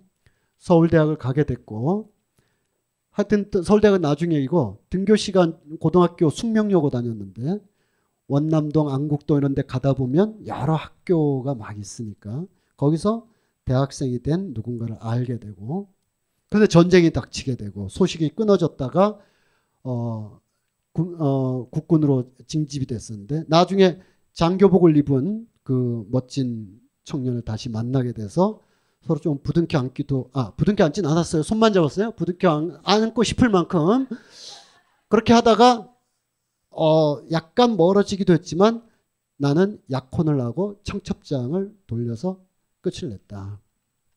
그때 우리는 포장마차에서 뭐 얘기도 하고 손끝만 스쳐도 약간 짜릿짜릿하고 하면서 그 당시 언어로 아까 에트랑제 세느강에 물은 흐르고 이런 거 있잖아요. 그런 것처럼 그 당시에 용어로 플라토닉 러브를 했다라고 생각하는데 돌아보니까 플라토닉은 빌어먹을 이러다가 임신하면 어떡하지? 라는 공포가 50년대 나를 지배했다라는 이게 대가다운 것 별게 아닌 것 같아도 보통 아까 언급했던 몇몇의 화가나 작가나 소설가들이 50년대를 회고한다면 아 그때 어, 누구랑 뭐 이렇게 낭만의 거리 이렇게 하고 자기의 삶을 낭만화 계속 낭만의 어떤 지점에 놓을 텐데 플라톤이고 낭만이고 얼어 죽을 그거 아니었다. 손만 잡아도 잘못될 것 같은 이게 어 이래서 이러면 이 사람하고 결혼해야 되는데 이게 아니라 임신하면 어떡하지? 라는 그거를 이겨낼 수가 없어서 결국은 헤어졌다라는 어, 이야기는 굉장한 이 화살로 쏜 것 같죠. 핵심으로 빡 들어가는 거죠. 그래서 나는 어, 어, 박완 선생은 내셔널 지역을 보다가 생존을 위해서 몸부림치는 그 동물들을 쭉 보게 되면서 그래 내가 50년대 때 그랬구나 그쪽으로 갈 수가 없었다. 그래서 아직 태어나진 않았지만 내가 결혼하고 애를 낳게 될 어떤 중산층적인 삶일 수도 있고 어떤 내가 원하는 삶으로 가기 위해서는 이 남자랑 손잡고 임신하면 안 되는구나 라는 경계에 의해서 어, 아직 태어나지도 않는 내 새끼들을 지키려고 50년대를 버텼다 이런 그리고 이분이 이제 우리가 다음 시간에 하게 될 이야기들 즉 6, 70년대 교양주의로 쭉 올라가시게 됩니다. 아주 오래된 농담에 뭐 여러분들 그 능소화라는 어, 꽃이 있습니다. 제법 크고 어, 꽃이 넙대대하고 어, 좀 못생겼죠. 어, 아닌가요? 어, 개인의 취향은 좀 존중해 주기로 하고 아파트 단지에 많이 피어 있어요. 그래서 박해천 선생 디자인 연구가 박해천 선생은 왜 아파트 단지에 능소화가 흐드러지게 필까? 뭐 벚꽃도 피니까 꼭 능소화를 물을 건 아니지만 소급해서 기억해 보자 이런 게 있습니다. 자 소급해 보죠. 박경리 선생의 토지를 보면 토지에 나오는 베일에 쌓여 있는 비밀의 인물 지리산으로 올라간 구천이 지리산에서 문득문득 서인의 집 최참판네 집을 생각하는데 자기가 그 집에 일정한 혈흔을 가지고 있지만 그 집에 내가 이 집 아들이오라고 할 수 없는 놈이죠. 그래서 지리산에서 있으면서 문득 그 집에 또 그 아이들을 생각할 때마다 최첩반댁 담장으로 흐드러지게 피어 올라가는 능소화를 떠올립니다. 그 능소화가 미칠 것처럼 그 꽃을 한번 더 보고 싶은 거예요. 그리고 서희가 8살 되고 10살 되고 성장할 때부터 능소화 꽃 옆에 서서 애가 어릴 때부터 8살 때부터 신발이 잘못 놓였으면 신지도 않고 2시간 동안 서 있었다는 거예요. 너 왜 거기 서 있니? 언년이가 신발을 똑바로 안 놓고 있다는 거죠. 일부러 그렇게 장치를 하는 거죠. 그리고 나중에 이 서희가 북간도로 가잖아요. 가가지고 길상이랑 이렇게 헤어졌다 말았다 하면서 서희가 옷을 입고 길상이 앞에 나타나는 장면이 있습니다. 그 장면 서너 페이지에 거치는데 박경리 선생 일부러 열심히 쓰시는 거예요. 서희가 구례 하동에 있을 때 입었던 그 장식적인 옷이 아니라 신 어, 양품 신양품으로 박내 박내품이라고 해요. 박내품이라고 표현해요. 박내품으로 어, 이 쇼를 걸치고 모자를 쓰고 한 번도 길상이가 본 적 없는 옷차림으로 딱 앉으면서 치마를 탁 펼치는 장면이에요. 그때 길상이가 속으로 아 재벌은 못 고주는 아 이게 아니라 뭐죠? 어 아직도 꼿꼿하구나. 어. 예, 여기 와서 상, 상인 노릇을 하면서 돈을 긁어모으면서 살다 보니 돈 벌고 있어요. 이게 아닌 거죠. 어, 딱 마치 대청마루에 서 있던 어, 신발 누가 똑바로 안 나서 안 신고 있는 애처럼 보이려고 그때 그때마다 능소화가 나오는 거예요. 이 능소화는 신분 상승이나 지체나 아주 자기의 고결함을 표현하는 건데 어, 강촌마을 어, 510동 앞에 피어 있는데 여러 번 봐도 그런가 싶어요. 자, 그 기억 하나와 박완서의 아주 오래된 농담에 나오는 능소화. 어떤 두 아이가 있었고 이 집이 부잣집이었는데 어떤 일로 가고 다른 애가 그 집에 갔는데 어 능소화가 죽어버린 거예요. 그거 가지고 옛날 얘기하면서 아 우리가 이 정도면 한국 사회에서 살만한 거 아니니라고 이제 7, 80년대 중산층 신화를 다루고 있는데 거기에도 바로 2층 양목에 능소화가 극성맞게 기울 극성맞게 어, 여러분이 소설가로 써보세요. 능소화가 능구루처럼 천연덕스럽게가 아니라 극성맞게 기어 올라가는 거예요. 마치 30평을 40평으로 만들기 위한 우리의 필사적인 노력처럼 2층 양옥집에 능소화가 극성맞게 올라가고 눈부시고 대담하게 막 올라가는. 그 2층 집에 대한 막연한 동경. 아, 거기서 피아노 소리라도 들려오면 왜 끝지는 않은 거죠. 이게 너네 집이니 라고 묻고 싶은 거죠. 흐드러진 능, 능소화, 야릇한 쾌감, 그 뿌리째 흔들리는 능소화의 줄기를 붙잡고 있는. 그런데 퇴락하면서 능소화가 피지 않는 거죠. 이 꽃이 갖는 복합적인 상징성이 있습니다. 아, 능소화가 만발했을 때 베란다에 서면 내가 마녀가 된 느낌이다. 아파트 단지에 능소화 있잖아요. 5월 말에서 6월 중순 사이에 핀다고 제가 이것 때문에 알아보니 네이버 치면 다 알죠 있잖아요. 음, 마녀 같은 느낌은 저는 못 받았는데 네. 그게 이제 그 아까 말, 말씀드렸던 즉 어, 이 자기가 전쟁에서 가족을 건사해서 이후로 진행될 삶은, 삶은 중산층 교양주의의 삶인 거죠. 그 중산층 교양주의의 삶으로 이어지는데 그 중산층 교양주의 삶으로 2층, 2층 집으로 혹은 어, 이 박완서 선생님 개인으로 얘기하면 도곡동 개나리 아파트에 계시다가 구리 아치울로 이사를 하셨지만 어쨌든 사대문 안에 있다가 강남으로 가셨다가 어, 조금 나, 연배 있으셔서 나이 드셔서 아파트가 너무 번잡스럽고 불편해서 뭐 아치울이라고 구리 그쪽으로 가셨어요. 이 이동은 한국에 조금 그 여유 있고 교양 천박한 교양이나 상당한 교양을 가진 사람들의 이주 경로랑 비슷합니다. 어, 여기 계신 어떤 분과 한 달여쯤에 홍대 앞에서 맛있는 저녁을 먹고 어, 카페에서 어, 서로 막 얘기를 하는데 그 중에 어떤 분이 제가 일산 산다는 걸 알고 아 일산이 참 좋지 않느냐. 어, 저도 뭐 우리 고, 집이니까 참 30년 안에 이런 도시 다시는 안 나온다. 근데 그 중에 두 분은 아무 말씀도 안 하셨어요. 제가 직감으로 알았죠. 강남 사시는구나. 여러분들 학교 다닐 때 동창회 하면 서울대 합격한 애가 어디 갔니 어디 갔니 그러면 아 그냥 갔어라고 얘기하지 서울대 이렇게 얘기하지 않잖아요. 그거랑 똑같죠. 어, 막 우리가 일산 자랑하고 목동은 어때요? 뭐, 아, 상계동 괜찮아 학원 가까워 하고 있을 때 두 분의 강남 거주자들께서는 어, 그런 데서도 사람이 사나라는 농담이에요. 예. 그 어, 박완서 선생님의 개인적인 이행 경로가 그렇게 되죠. 김소진 작가의 이행 경로, 삼양동 달동네, 은평구 연립주택, 행신동, 일산, 백마 거기서 끝이 나시죠. 그 옆으로 제가 계속 따라다닌 거죠. 미아리, 쌍문동, 어 저기 저 마두동 이렇게 그렇게 해서 야 우리가 됐나 보다 이 정도면 됐다 하는데 어 어 이 작은 방에서 밤마다 노모께서 헛소리를 하시는 거죠. 벌떡 일어나서 아직도 안 끝난 거야 6.25가 미치는 거죠. 이 정도면 살만하고 다 잊었다고 생각하는데 정말 자꾸 이렇게 팍팍 걸리는 것이고 다 낫나 싶은데 철만 되면 어, 여기가 맨날 아프고 우리 삶 전체를 또는 개인적으로 그걸 직접 겪은 사람들의 상흔의 폐부를 거듭거듭 찌르면서 엄마가 이제 헛소리를 하는 거예요. 가엾은 내 새끼 여기 있었구나 막 이렇게 얘기하고 그래서 어머니를 떨리는 손으로 잡고 이 딸이 엄마 오빠가 어디 있다고 지금 그래요 아니야. 누가 잡아갔어. 그러면서 엄마가 음, 이러지 말고 제발 정신 차리라고 막 해도 엄마는 갑자기 막 벌떡 일어나 울부짖으면서 안 된다. 내 아들만은 안 된다라고 하는 상흔을 이 박원 선생이 꼬박, 또박또박 기록을 하셨습니다.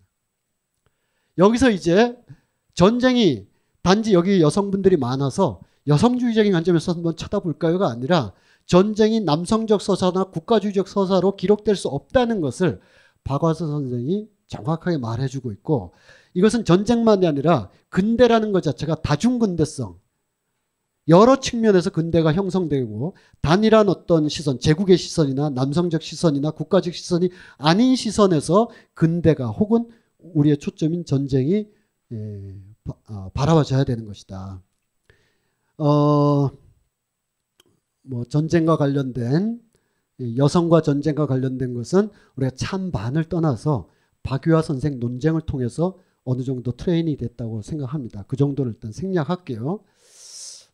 이때 정비석이라는 소설가가 계셨는데 유명한 자유부인이라는 작품으로 유명하고 50년대 언론계나 그 당시 인터넷은 되게 언론계 소설 그다음에 명동에서 술 마시기 요걸 이제 왔다 갔다 하시는 분인데 이때 나왔던 자유부인도 그러지만 어떤 어 작품에 보면 전쟁 미망인을 다루는 작품이 있었습니다. 이 전쟁 미망인들이 쭉 모이는 모임이 있어요. 여덟 명이 모였나 그래서 애들은 술도 좋아하고 지나가다 남자 있으면 어떻게든 해보려고 하고 여기에 오영환이라는 예, 남자애가 이렇게 개입을 하게 됩니다. 그러면서 이 전쟁 미망인에는 가정부인들은 도덕적으로 신성 불가침인데 미망인은 누구나 어쩌고 저쩌고 이렇게 막 묘사가 됩니다. 천연덕스러운 거죠. 이것이 이 소설가의 개인 신념이라면 더욱 문제죠. 그렇지 않다 해도 그 당시에 어, 서사나 기억의 한 장치라고 볼 것입니다. 정확하게 안 보면 이렇게 보는 거예요. 여기는 전쟁보다는 미망인의 초점이 있는 거죠. 전쟁, 전쟁 미망이든 뭐든 뭐든 뭐든 홀로 사네? 여기 이거 외에는 아무런 다른 개입이 안 되는 거잖아요. 이러면 우리가 바보가 되는 거죠. 그렇기 때문에 작품을 보기 위해서는 연구자들이 필요한 겁니다. 어, 20살에서 34살 사이의 남성들이 집중적으로 죽거나 피해를 입거나 경제적으로나 신체적으로나 다 피폐해진 이 상황에 어, 실질적인 미망인이나 사실상의 미망인이 상당히 많을 수밖에 없었다. 어, 52년 당시 남편을 잃고 어떤 이유로든 잃고 혼자 된 사람이 29만 명 등등등 전후 혼자 된 여성들의 경제적 고통과 심리적 부담을 조금이라도 짐작해 본다면 미망인은 무주공산이다. 이런 식으로 말한다는 것은 이건 어, 이 남성적 서사의 극한 완전히 그 어, 이, 그래도 한 문단에 계셨던 분이지만 거의 그 작가 말고 작품 캐릭터의 하나에 본다면 파렴치범이나 얘기할 수 있는 수준이죠. 그 당시 물가를 보면 49년도에 쌀이 191한 정도였는데 52년도에 9,300환이 되는 거예요. 그러니까 이 191안이 있으면 쌀 한 가마니를 살 수 있었는데 쌀 한 가마니를 살려면 191안에 몇 배를 벌어야 되는 거예요. 거의 100배 가까이 벌어야 한 60배 또 계산해 본 다음에 53배입니다 선생님 이러지 마시고 하여튼 엄청나게 벌지, 벌어야만 쌀을 한 가마니 사는데 전쟁 미망이라는 거죠. 혹은 상이용사라는 거죠. 혹은 술주정 부리고 있잖아요. 그 이 미망인이 살아가야 되는 삶에 대해서 그 외에 뭐 생략하고요. 그래서 전쟁 미망인을 성의 대상으로 과잉되게 표현하고 그래서 이 회원들 8명 회원들이 어, 이런 식으로만 묘사되면서 마치 오영환이라는 남봉꾼에게 선택받기를 기다리는 식으로 묘사되는 50년대 전쟁의 기억이 이게 이게 작가적인 어, 여러 가지를 볼 수가 그러면 그렇게 이제 하나의 어떤 성례화 대상이 아니라 조국 건설의 대상으로 보는 것은 정당한 것이냐? 그것도 달리 이것은 다 마치 그 주디스 버틀러가 모든 성적인 표현이나 성적인 심판 등급의 최상위에는 남성적 헤게모니가 관철됨으로써 예를 들면 어떤 연령대나 어떤 신분 상태 여성에 대해서 어, 호명하는 여러 가지 이름들은 대개 남성의 심급에 의해 결정된다. 심지어 소녀라는 것도 나이 어린 여자라는 뜻이 아니게 되고 심지어 남성적인 권위에 도전하는 팜므 파탈이나 여성 전사라는 말도 그와 같은 캐릭터를 이렇게 소비하려고 하는 남성들의 캐릭터로 이건 단지 게임 캐릭터의 문제가 아니라 19세기의 리하르트 슈트라우스의 일렉트라에서 이미 나오고 있는 거예요. 어, 그런 면에서 어, 피폐한 조국에 나도 이바지한다라는 것은 어, 아까의 전쟁 미망과는 다른 서사의 관점이라 하더라도 불충분하다. 오히려 이 가족이 붕괴된 시대의 가족에 대한 낭만과 환상성은 어, 임군홍 작품이라든지 또는 이때 너무나 유명하셔서 우리가 서울 도심지 걸어다 보면 어, 이분이 이것도 했나 하면 사실 그게 맞는 어, 민복진 선생의 가족이라는 시리즈였습니다. 그리고 이 카피 작품도 얼마나 많아요. 곳곳에 가면 이제 가족들이 이렇게 있지 않습니까? 가족이 굉장히 중요한 거죠. 장욱진의 가족. 아, 좋은 그림이다 하고 걸어놓기에는 어, 이 메타포가 너무 강한 거예요. 혹은 여성에 대한 뭐 다들 아시는 대로 이런 표상들. 그리고 정년 이것이 나중에 계속 확장됨으로써 어, 이 아파트 시대가 되면 정연두라는 작가의 작품에 보면 서로 어, 삼성 거나 LG 거를 열심히 선별해서 샀을지 몰라도 멀리서 보면 다 비슷한 삶인 거죠. 여기는 상록 아파트라는 곳을 딱 찍어서 그 안에 다 들어가서 이제 찍고 이거를 파노라마로 어, 이렇게 슬라이딩 하면서 보여주는 작품인데 뭐 개가 있고 없고 정도 외에는 아, 그 차이가 없습니다. 그래서 이런 어, 아 그런 그런 서사, 가족주의 서사나 남성에 의해서 호명된 서사가 아닌 쪽으로 탈출하기 위해서 거의 어, 사반세기 이상이 걸린 거예요. 어, 전혀 미친년 프로젝트라는 어, 작품인데 그 예전에 있었던 어, 나혜석이라든지 전혜린이라든지 에, 그 이후로 이어지는 교양 있는 여성들의 멜랑꼬리한 상태들이 실제로 사회적 제스처일 가능성이 높고 사실은 그것이 남성 문화 뭐 전쟁까지 아니더라도 남성 문화의 표상에 응하는 몸부림인 측면도 없지 않아 있는 것입니다. 그래서 어, 스스로가 쇼팽이 안 되면 조르주 쌍드라도 돼야 되는 그런 맥락들이 막 어, 번져는 거죠. 네, 이 2000년대 들어서면 어, 됐다 그래 하고 뛰쳐나온 다른 작업들을 한두 개 보고 있습니다. 이 박영숙 작가의 어, 이 오른쪽 어, 무섭죠. 예. 이제 어, 만약 여성 전사나 어, 소녀나 애들이 이그조틱하고 멋있게 느껴지거나 심지어 전장 미망인처럼 느껴지면 그 작품은 여기 계신 저를 포함한 남성분들은 잘 코딩화되어 있기 때문에 네, 이렇게 보면 무섭죠. 무서우면 이제 다른 작품이 된 거죠. 다르게 스스로를 주체화하려는 기록들이 나오는 거죠. 어, 뭐, 그 외 이문구, 뭐, 너, 너무 많이 시간이 지나서, 뭐 조금씩 생략한, 가족의 해체, 김원일, 어, 김승옥의, 뭐, 건이라는 작품, 어, 오정희 선생의 유년의 뜰, 이런 것이 다 같은 맥락의 작품이라고. 이청준 선생의 전집불 위의 방백, 어, 너 어느 편이냐? 어느 편이냐에 대해서 줄을 잘못 서면 학살당할 수밖에 없었던 상황의 글들. 그러다 보니까 이 선생은 나중에 70, 80년대 우리 첨예한 문학 논쟁들이 많을 때 나를 감시하는 두 개의 전지불이 아직도 있다. 하나는 6.25 때, 하나는 지금 계속 나를 비춘다. 너 어느 편이냐? 민중 편이야? 뭐야? 지식인 편이야? 이런. 나는 중간지대를 못 찾고 있다. 이 못 찾는 요 문제가 요 얘기는 1분 안에 줄이면 이런 고민을 하셨던 분들이 대개 원로 작가가 되셨을 때 보수적인 선택을 하세요.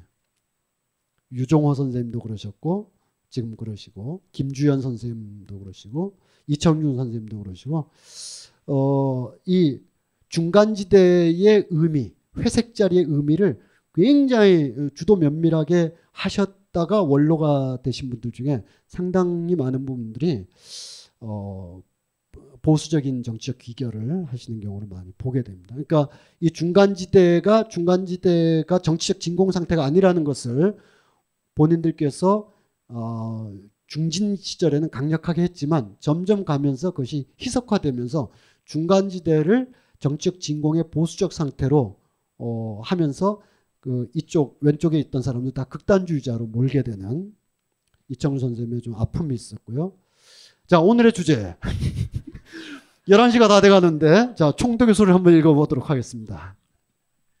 광장, 구운몽, 기타 등등 많은 작품이 있는데 최인훈 선생의 작품을 두루 일별해 보신 분들이라면 광장이야말로 최인훈 선생의 대표작이긴 하지만 예외작이다라고 할 수 있습니다. 형식상 예외작이다. 스토리가 굉장히 그 진행 방식이 있는 어 이 어, 남진아해로 떠나가는 타고르호의 마스트에 서 있는 이명준이라는 사람이 과거를 회상하면서 남도 북도 아닌 곳에서 전쟁을 겪고 낙동강 정투했다가 어디를 선택할나 중립국 해서 타고르호에 올라서서 갈매기를 따라 목숨을 던진다라는 스토리 라인이 있잖아요. 이 작품 외에는 이 선생님의 작품에서 스토리를 찾기가 거의 어렵습니다. 회색인이라는 작품은 어, 물방울 소리를 통해서 문을 닫히는 소리를 통해서 생각을 하기 시작해서 맨 끝에 가면 문이 열리는 건가? 그렇게 해서 방 안에 앉아서 생각한 게 전부인 거예요. 생각만 한 거예요. 사유가 소설이 되는 어, 그런 작품인데 어, 이 총독의 소리는 네 사부작으로 되어 있습니다. 사부작. 짧아요. 어, 쉽고 이게 소설이야 싶을 정도로 충격의 실험장이에요. 시작은 이렇게 합니다. 충용한 제국 시민 여러분, 제국이 지기하여 반도에 다시 영광 뭐 이런 식으로 어, 이 일본이 물러갔는데 아직도 한반도에 다시 일제가 돌아오기를 기다리며 압력하는 밀정들이나 친일파들이나 이런 사람들을 향해서 일본 총독이 한반도에다가 음파 방송으로 단파 방송으로 뭔가 이 보내고 있다. 그걸 지지직 지직 하는 걸 이렇게 받아 적어 보니까 이런 소리더라라는 설정 아래에서 총독의 소리가 계속 들려오는 겁니다. 예, 전형적인 일본 말이잖아요. 아, 우리 대본영 일조 패전의 날에 본토로 다시 아, 막 돌아갈 날을 우리는 기다리고 있다. 하면서 어 1편에서는 어 한일 국교 파동에 대해서 2편에서는 무장 공비에 대해서 3편에서는 일본 문학과 오리엔탈리즘에 대해서 4편에서는 남북 공동 성명이 갖고 있는 허구성이나 위험성에 대해서 이게 무슨 정치 팜프렛이냐 소설이냐 싶을 텐데 어 유령 방송을 듣는 거죠. 여기에 대해서 이건 너무 난해하다. 너무 전위적이다. 그리고 작가의 정치적 이념을 말하기 위해서 소설이라는 형식만 가져왔다라고 어, 평가가 있자 이 최인훈 선생은 아니다.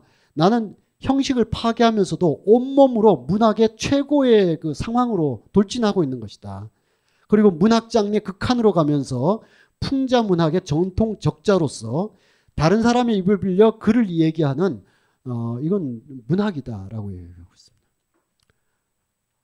안녕하십니까 조선 총독부입니다 하면서 방송이 쭉 되고 끝나면 소설 끝에 가면 어, 모두들 은인자 중하여 그날이 오기를 기다려라 제국의 반도 만세 이러고 이제 끝이 나요. 근데 요 소설이 끝이 나면 바로 한 칸 이어서서 이걸 들었던 사람이 나와요. 이 방송이 끝나잖아요. 그러면서 이제 아나운스멘트가 이제까지 총독의 소리를 들으셨습니다 하고 지지직하고 라디오가 끝나면 이걸 들었던 사람의 독백, 지적 지적 내리는 빗소리가 방송과 끊기면서 어, 그는 더 이상 소리가 안 들려왔다. 그러면서 다른 이야기를 쭉 하게 됩니다. 이 작품은 어, 굉장한 횡설수설과 막 온갖 그, 그 당시에 전쟁 이후에 있었던 수많은 정신적 혼돈과 이념적 어, 어, 상황들 그리고 일본이든 조선이든 내지인이나 반도이고 일본 사람들 표현이지만 그들이 가지고 있는 세계사적 운명의 휘둘림에 대하여 생생하게 증언 증거가 되고 있기 때문에 꼭 한번 읽어보시고 과연 조선인들은 우리를 아직도 그리워하고 있다 이거예요. 그들은 우리를 그리워하고 있다. 뺨맞기, 빠가야로, 조센징 이런 그리운 말들을 애타게 그리워하고 있으니 우리 곧 간다라는 거예요. 그러면서 이 다양한 이야기를 하고 있어요. 그리고 어, 떤 대목에서는 거의 그 한 네 페이지 정도를 넘겨야 한 문장이 끝나는 긴 횡설수설도 있고 저는 그 작품 자체를 어, 전쟁 이후의 상흔을 가족의 붕괴에 의한 어떤 삶의 좌표의 흔들림? 막 이런 것을 박완서나 김원일 등등의 작품으로 이렇게 투사해 볼 수 있다면 그 당시에 삶의 실질적인 행위를 통해서가 아니라 우리 머릿속에 우리가 오늘 회사나 학교를 갔다가 여기 앉았다 가고 있지만 머리는 다른 사유를 빙글빙글 돌고 있잖아요. 언제 끝나는 거지? 뭐 등등 여러 가지가 막 다음 주에도 또 와야 될까? 뭐 등등 여러 가지 생각이 막 돌고 있는 그것만을 그리는 거죠. 예, 최인훈 선생은 이 행위를 그릴 필요가 있느냐? 사유가 더 중요한데라는 건데 따라서 그 실질적 행위의 문제에 관해서는 우리 잘 아시는 분단 문학들 보시고 어, 그 파괴된 사유의 문제. 우리가 멀쩡한 것 같아도 다 파괴돼 있잖아요. 이 불안해 있고 그거를 그렸기 때문에 총독의 소리를 한번 어, 꼭 보시면 특히 다 읽기 어렵다. 총독의 소리 너무 어렵다 그러면 집에 보시면 광장을 아마 사놨을 거예요. 광장 뒤에 구운몽이라고 있어요. 구운몽은 한 70페이지 정도 되는 중편인데 다음 주까지 숙제를 한번 읽어보세요.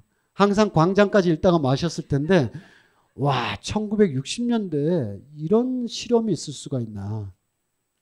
그거는, 어, 구운몽, 몽 말 그대로 막 그 악몽 속에서 도망만 다니는 사람의 이야기인데. 어, 이 어, 대중문화 속에서 전쟁의 기억을 회고하는 방식이 절실했던 때와 스펙타클이 되면서 우리가 봐도 아는 거죠. 이거는 임권택 감독이 만들고 싶어서 만든 것도 있지만 우리가 좀 만들어 다오라는 어 그 87년 전후의 상황 속에서 나온 거라면 어 전쟁 영화도 한번 이렇게 대박 나올 수 있지 않을까? 뭐이이 영화가 이 영화가 다르고 또 이 영화는 좀 더 밀도가 높지만 어쨌든 상업 장르 안에서의 전쟁 스펙타클과 이걸 만들지 않으려면 내가 그동안 영화 감독 뭐 했나라고 하는 어, 그런 밀도의 차이가 영화의 질감의 차이를 어, 보여주고 있습니다. 쭉 보시면 알 수가 있죠. 전쟁이 단지 소재이거나 배경막에 지나지 않는다. 장르 영화이고 장르 영화로서도 잘 찍지 못했다. 거의 풍경에 지나치지 않고 스펙타클에만 몰두하고 있다. 이건 전쟁 영화가 아니다. 이런 그 정도로 우리가 이제 전쟁을 한편 편하게 다루고는 있다는 생각이 들 수도 있겠죠. 그렇지만 누군가는 어, 6.25 전후가 지금까지도 상흔이 된 사람들을 조사한 거에 보면 강제연행, 사망, 학살, 폭행, 행불, 고문 뭐 등등등의 상흔이 세월이 흘러서 치유됐다. 생계 유지하다 보니까 그럭저럭 내가 잊어먹었다. 내가 아직도 극복하지 못했다. 이게 세 가지입니다. 나머지도 뭐 어, 민주화가 이루어져서 진실 규명이 돼서 집에 좀 여유가 있어서 내가 트라우마를 이겨냈다는 것은 거의 2% 3%에 지나지 않습니다. 거의 그냥 세월이 그냥 해결해주고. 아, 난 극복하지 못했어도 83%는. 그런데 그런 스펙타클이 쉽게 나올 수 있는가? 어, 이런 영화의 수준을 이후에 후대 영화 감독들이 이겨내지 못하는 거죠. 이런 영화의 수준을. 어, 비정상적으로 생긴 두 분에 의하여 전쟁이 굉장히 비정상적으로 치는 어, 국군 홍보 모델 같은 분들인데 아 이건 뭐 이게 과연 그들을 기억하라의 장치인 것인가 학도군에 관한 이야기지만 이게 정치적 견해가 어떻다가 아니라 영화의 만듦새 자체가 어. 그러면 이건 어떤가? 어 이거 좋은 영화인데 좋은 분이냐 이렇게 보면 안 된다는 겁니다. 이게 여러 각도에서 본다면 어, 이, 이 명장면이라고 알려진 장면을 다들 보셨기 때문에 아시겠지만 한 세 가지만 기억해 보면 이 영화가 우리의 어, 집합 기억과 어떻게 연관이 돼서 그래도 볼만한 영화, 봐야 될 영화 보다 보니까 누군가가 생각나서 야, 그 영화 좀 봐라. 여기까지 우리가 다, 어, 어, 다 이제 공감하고 그런 이유로 또 봤던 영화지만 어떤 기억들을 어떻게 해석하느냐에 대해서는 내용의 수밀함이나 준밀함 뿐만 아니라 형식에 대한 감독의 치열한 노력이 있어야 됩니다. 여기서 왕카스로 빙글빙글 돌리는데 그거는 어 여러 수많은 법정 영화의 컨벤션 클리셰일 뿐만 아니라 그 유명한 어, 요 뒤에 가족들이 다 앉아 있죠.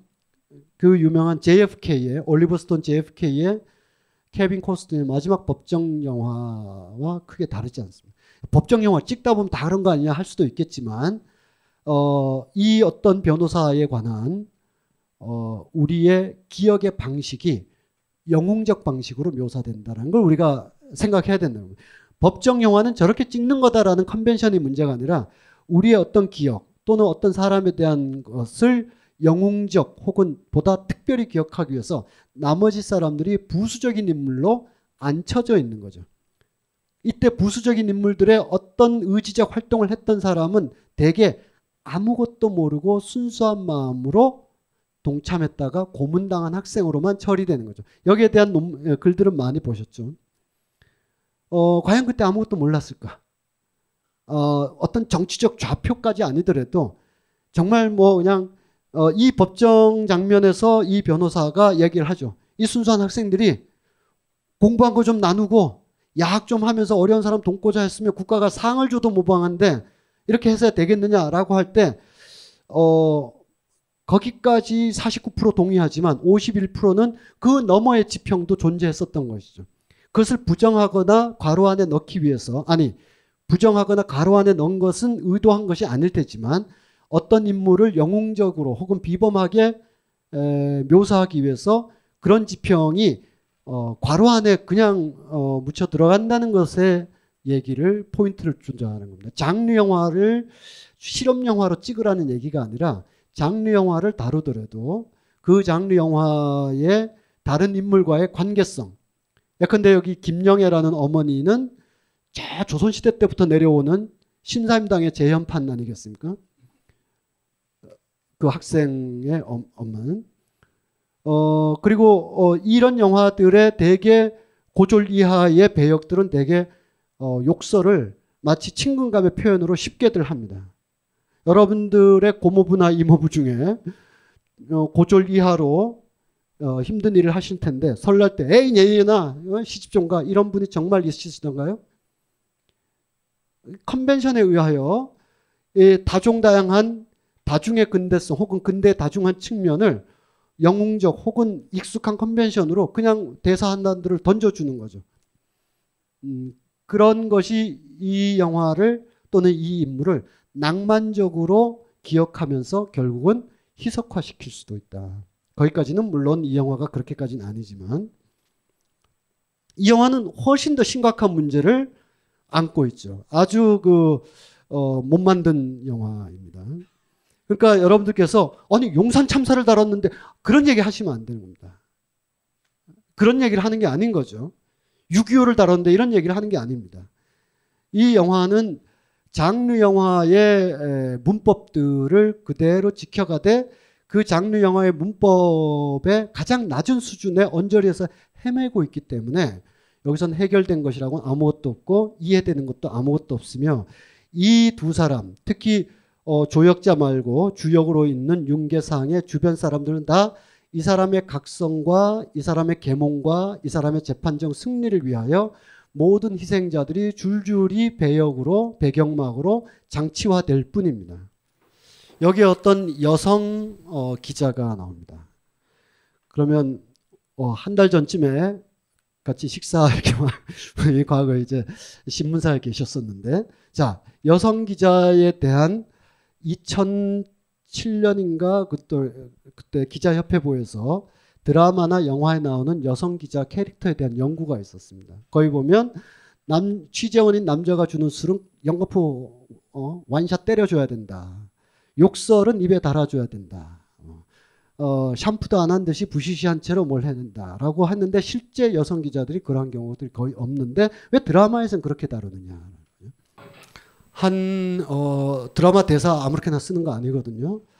어, 대부의 첫 대사는 6개월 동안 고친 겁니다. I believe in America라는 대사가 나오기 위해서 6개월이 걸렸어요. 나는 미국을 믿습니다. 그래서 이 영화는 그 대사 한마디로 미국 건국 신화에 대한 뒤집기라는 영화라는 걸 대부의 첫 마디가 말해주는 거거든요. I believe in America가. 그러나 내 딸은 이렇게 됐습니다. 대부요. 공권력을 못 믿겠다. 당신이 해결해다오. 라는 미국의 이면을 다루기 위한 거예요.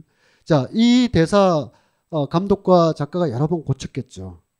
그래서 저 친구가 이렇게 활동하는 거 보면 한, 한 5, 6년 차는 되는 것 같고 하는데 남자 기자가 뭐라 하는 거야. 그렇게 대가리가 안 돌아가냐라는 거예요. 여기서는 대가리가 안 돌아가는 거예요. 순수하고 부장 설득하자. 이거 억울한 것 같아. 그래서 약간 한 10년 차 되는 선배가 그렇게 안 돌아가니 머리가? 어. 근데 사안을 보면 5, 6년 차는커녕 10년 기자도 알만한 건데. 그러니까 여 기자는 순혈과 모성성 이런 건 있는데 대가리가 안 돌아가는 거예요. 이건 내 표현이 아닙니다. 이, 여기서 표현이에요. 그러니까 그걸 만회하기 위해서 욕을 입에 달고 삽니다. 이 공공장소에서 이렇게 쉽게 욕하기가 어려운데 여기자가 욕을 함으로써 캐릭터를 형성하는 거 이거는 어, 의도든 무의식이든 오래된 컨벤션에 뒤틀린 현상인 거예요. 다른 사람들의 중얼거리는 소리는 전혀 음소거된 상태에서 하나를 더 보도록 하죠. 이 여기자가 어, 사건에 가까이 갔다가 뭔가 거대한 맥락 속에서 예, 좀잘 안 풀렸어요.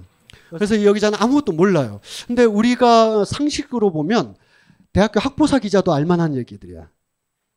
이 한 5, 6년 차 된 사회부 기자가 모른다는 이해가 안 될 정도로 아주 상식적인 것을 이 여기자는 계속 세 번, 네 번을 물어요. 그러면 조력자가 말을 해줘요. 야 그건 그게 아니고 난 그게 아니고 똑같은 패턴의 대사가 반복되다가 갑자기 이때 우리는 주인공은 뭐 하는 거지 주인공 때문에 이러고 있는 거죠 둘 다 다 그래서 주인공이 벌떡 일어나서 계산은 내가 할게 이러면 주인공이 아니잖아요 벌떡 일어나서 도로로 뛰어 들어갑니다 이런 이 이럴 수가 있나 아니 추모 집회에서 체포된 게 품위 손상이라고? 잘 되시지 뭐. 아휴, 홍재덕 개새끼. 씨. 아니 현직 검사 그것도 검사장이 변호사 징계위원이라니 말이 되나 그게? 대한민국이니까 그게 말이 돼. 그리고 중요한 건 지금 그게 아니야. 연만수 교수가 위원장 되고 나서 징계 먹은 변호사가 한둘이 아니라는 거야. 결과에 따라서는 진원이 법정에 못설 수도 있어. 중요한 것도 잘 몰라요 어, 계속 남자가 계속 가르쳐 주고 있어 그래도 연수원 제자인데 대한민국 법조인 절반이 그분 제자야. 그리고 그분 삶에 친분이란 단어가 존재하질 않아. 찔러도 피 한 방울 안 난 노인네거든. 아니 근데 이광평 변호사는 그걸 어떻게 알았을까?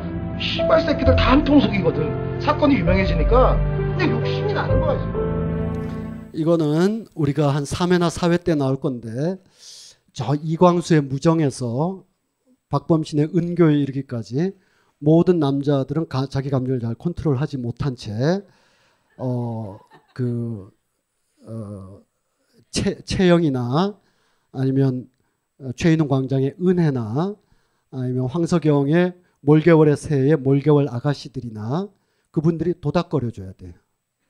이 패턴을 반복하고 있는 겁니다. 아, 이게 영화 보시면서 못 느꼈어요? 보통 저렇게 막 하면 지나가던 사람이 혼내야 되는 거 아니에요? 아니면 이 상황에서 둘 중에 한 명이 빨리 뛰어와야 된다면 누가 뛰어와야죠? 유해진이 야 너 왜 이러니? 라고 해야 될 텐데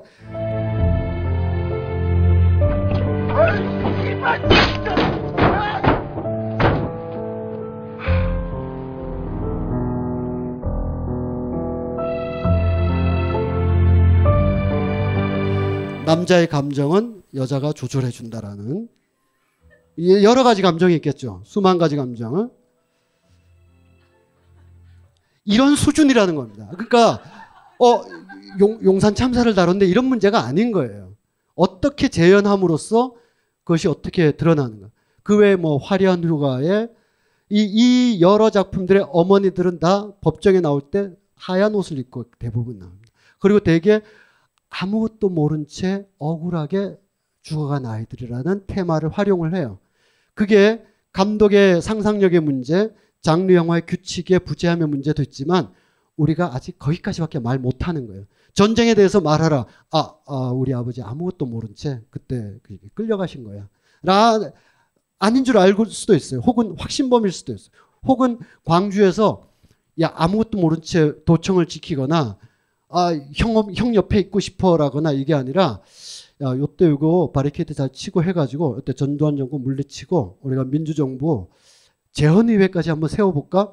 라고 하는 사람도 있겠죠. 그러나 그렇게 묘사가 되면 광주 전체가 이제 달리 혐의를 갖게 되고 이야기를 갖게 되니까 그게 설령 마음속에 있다 하더라도 포장되거나 재현될 방식은 아무것도 모른 채 오로지 사랑과 헌신과 자애로움으로 슬프게 죽어간 사람들이라는 상황을 재현할 수밖에 없는 거죠.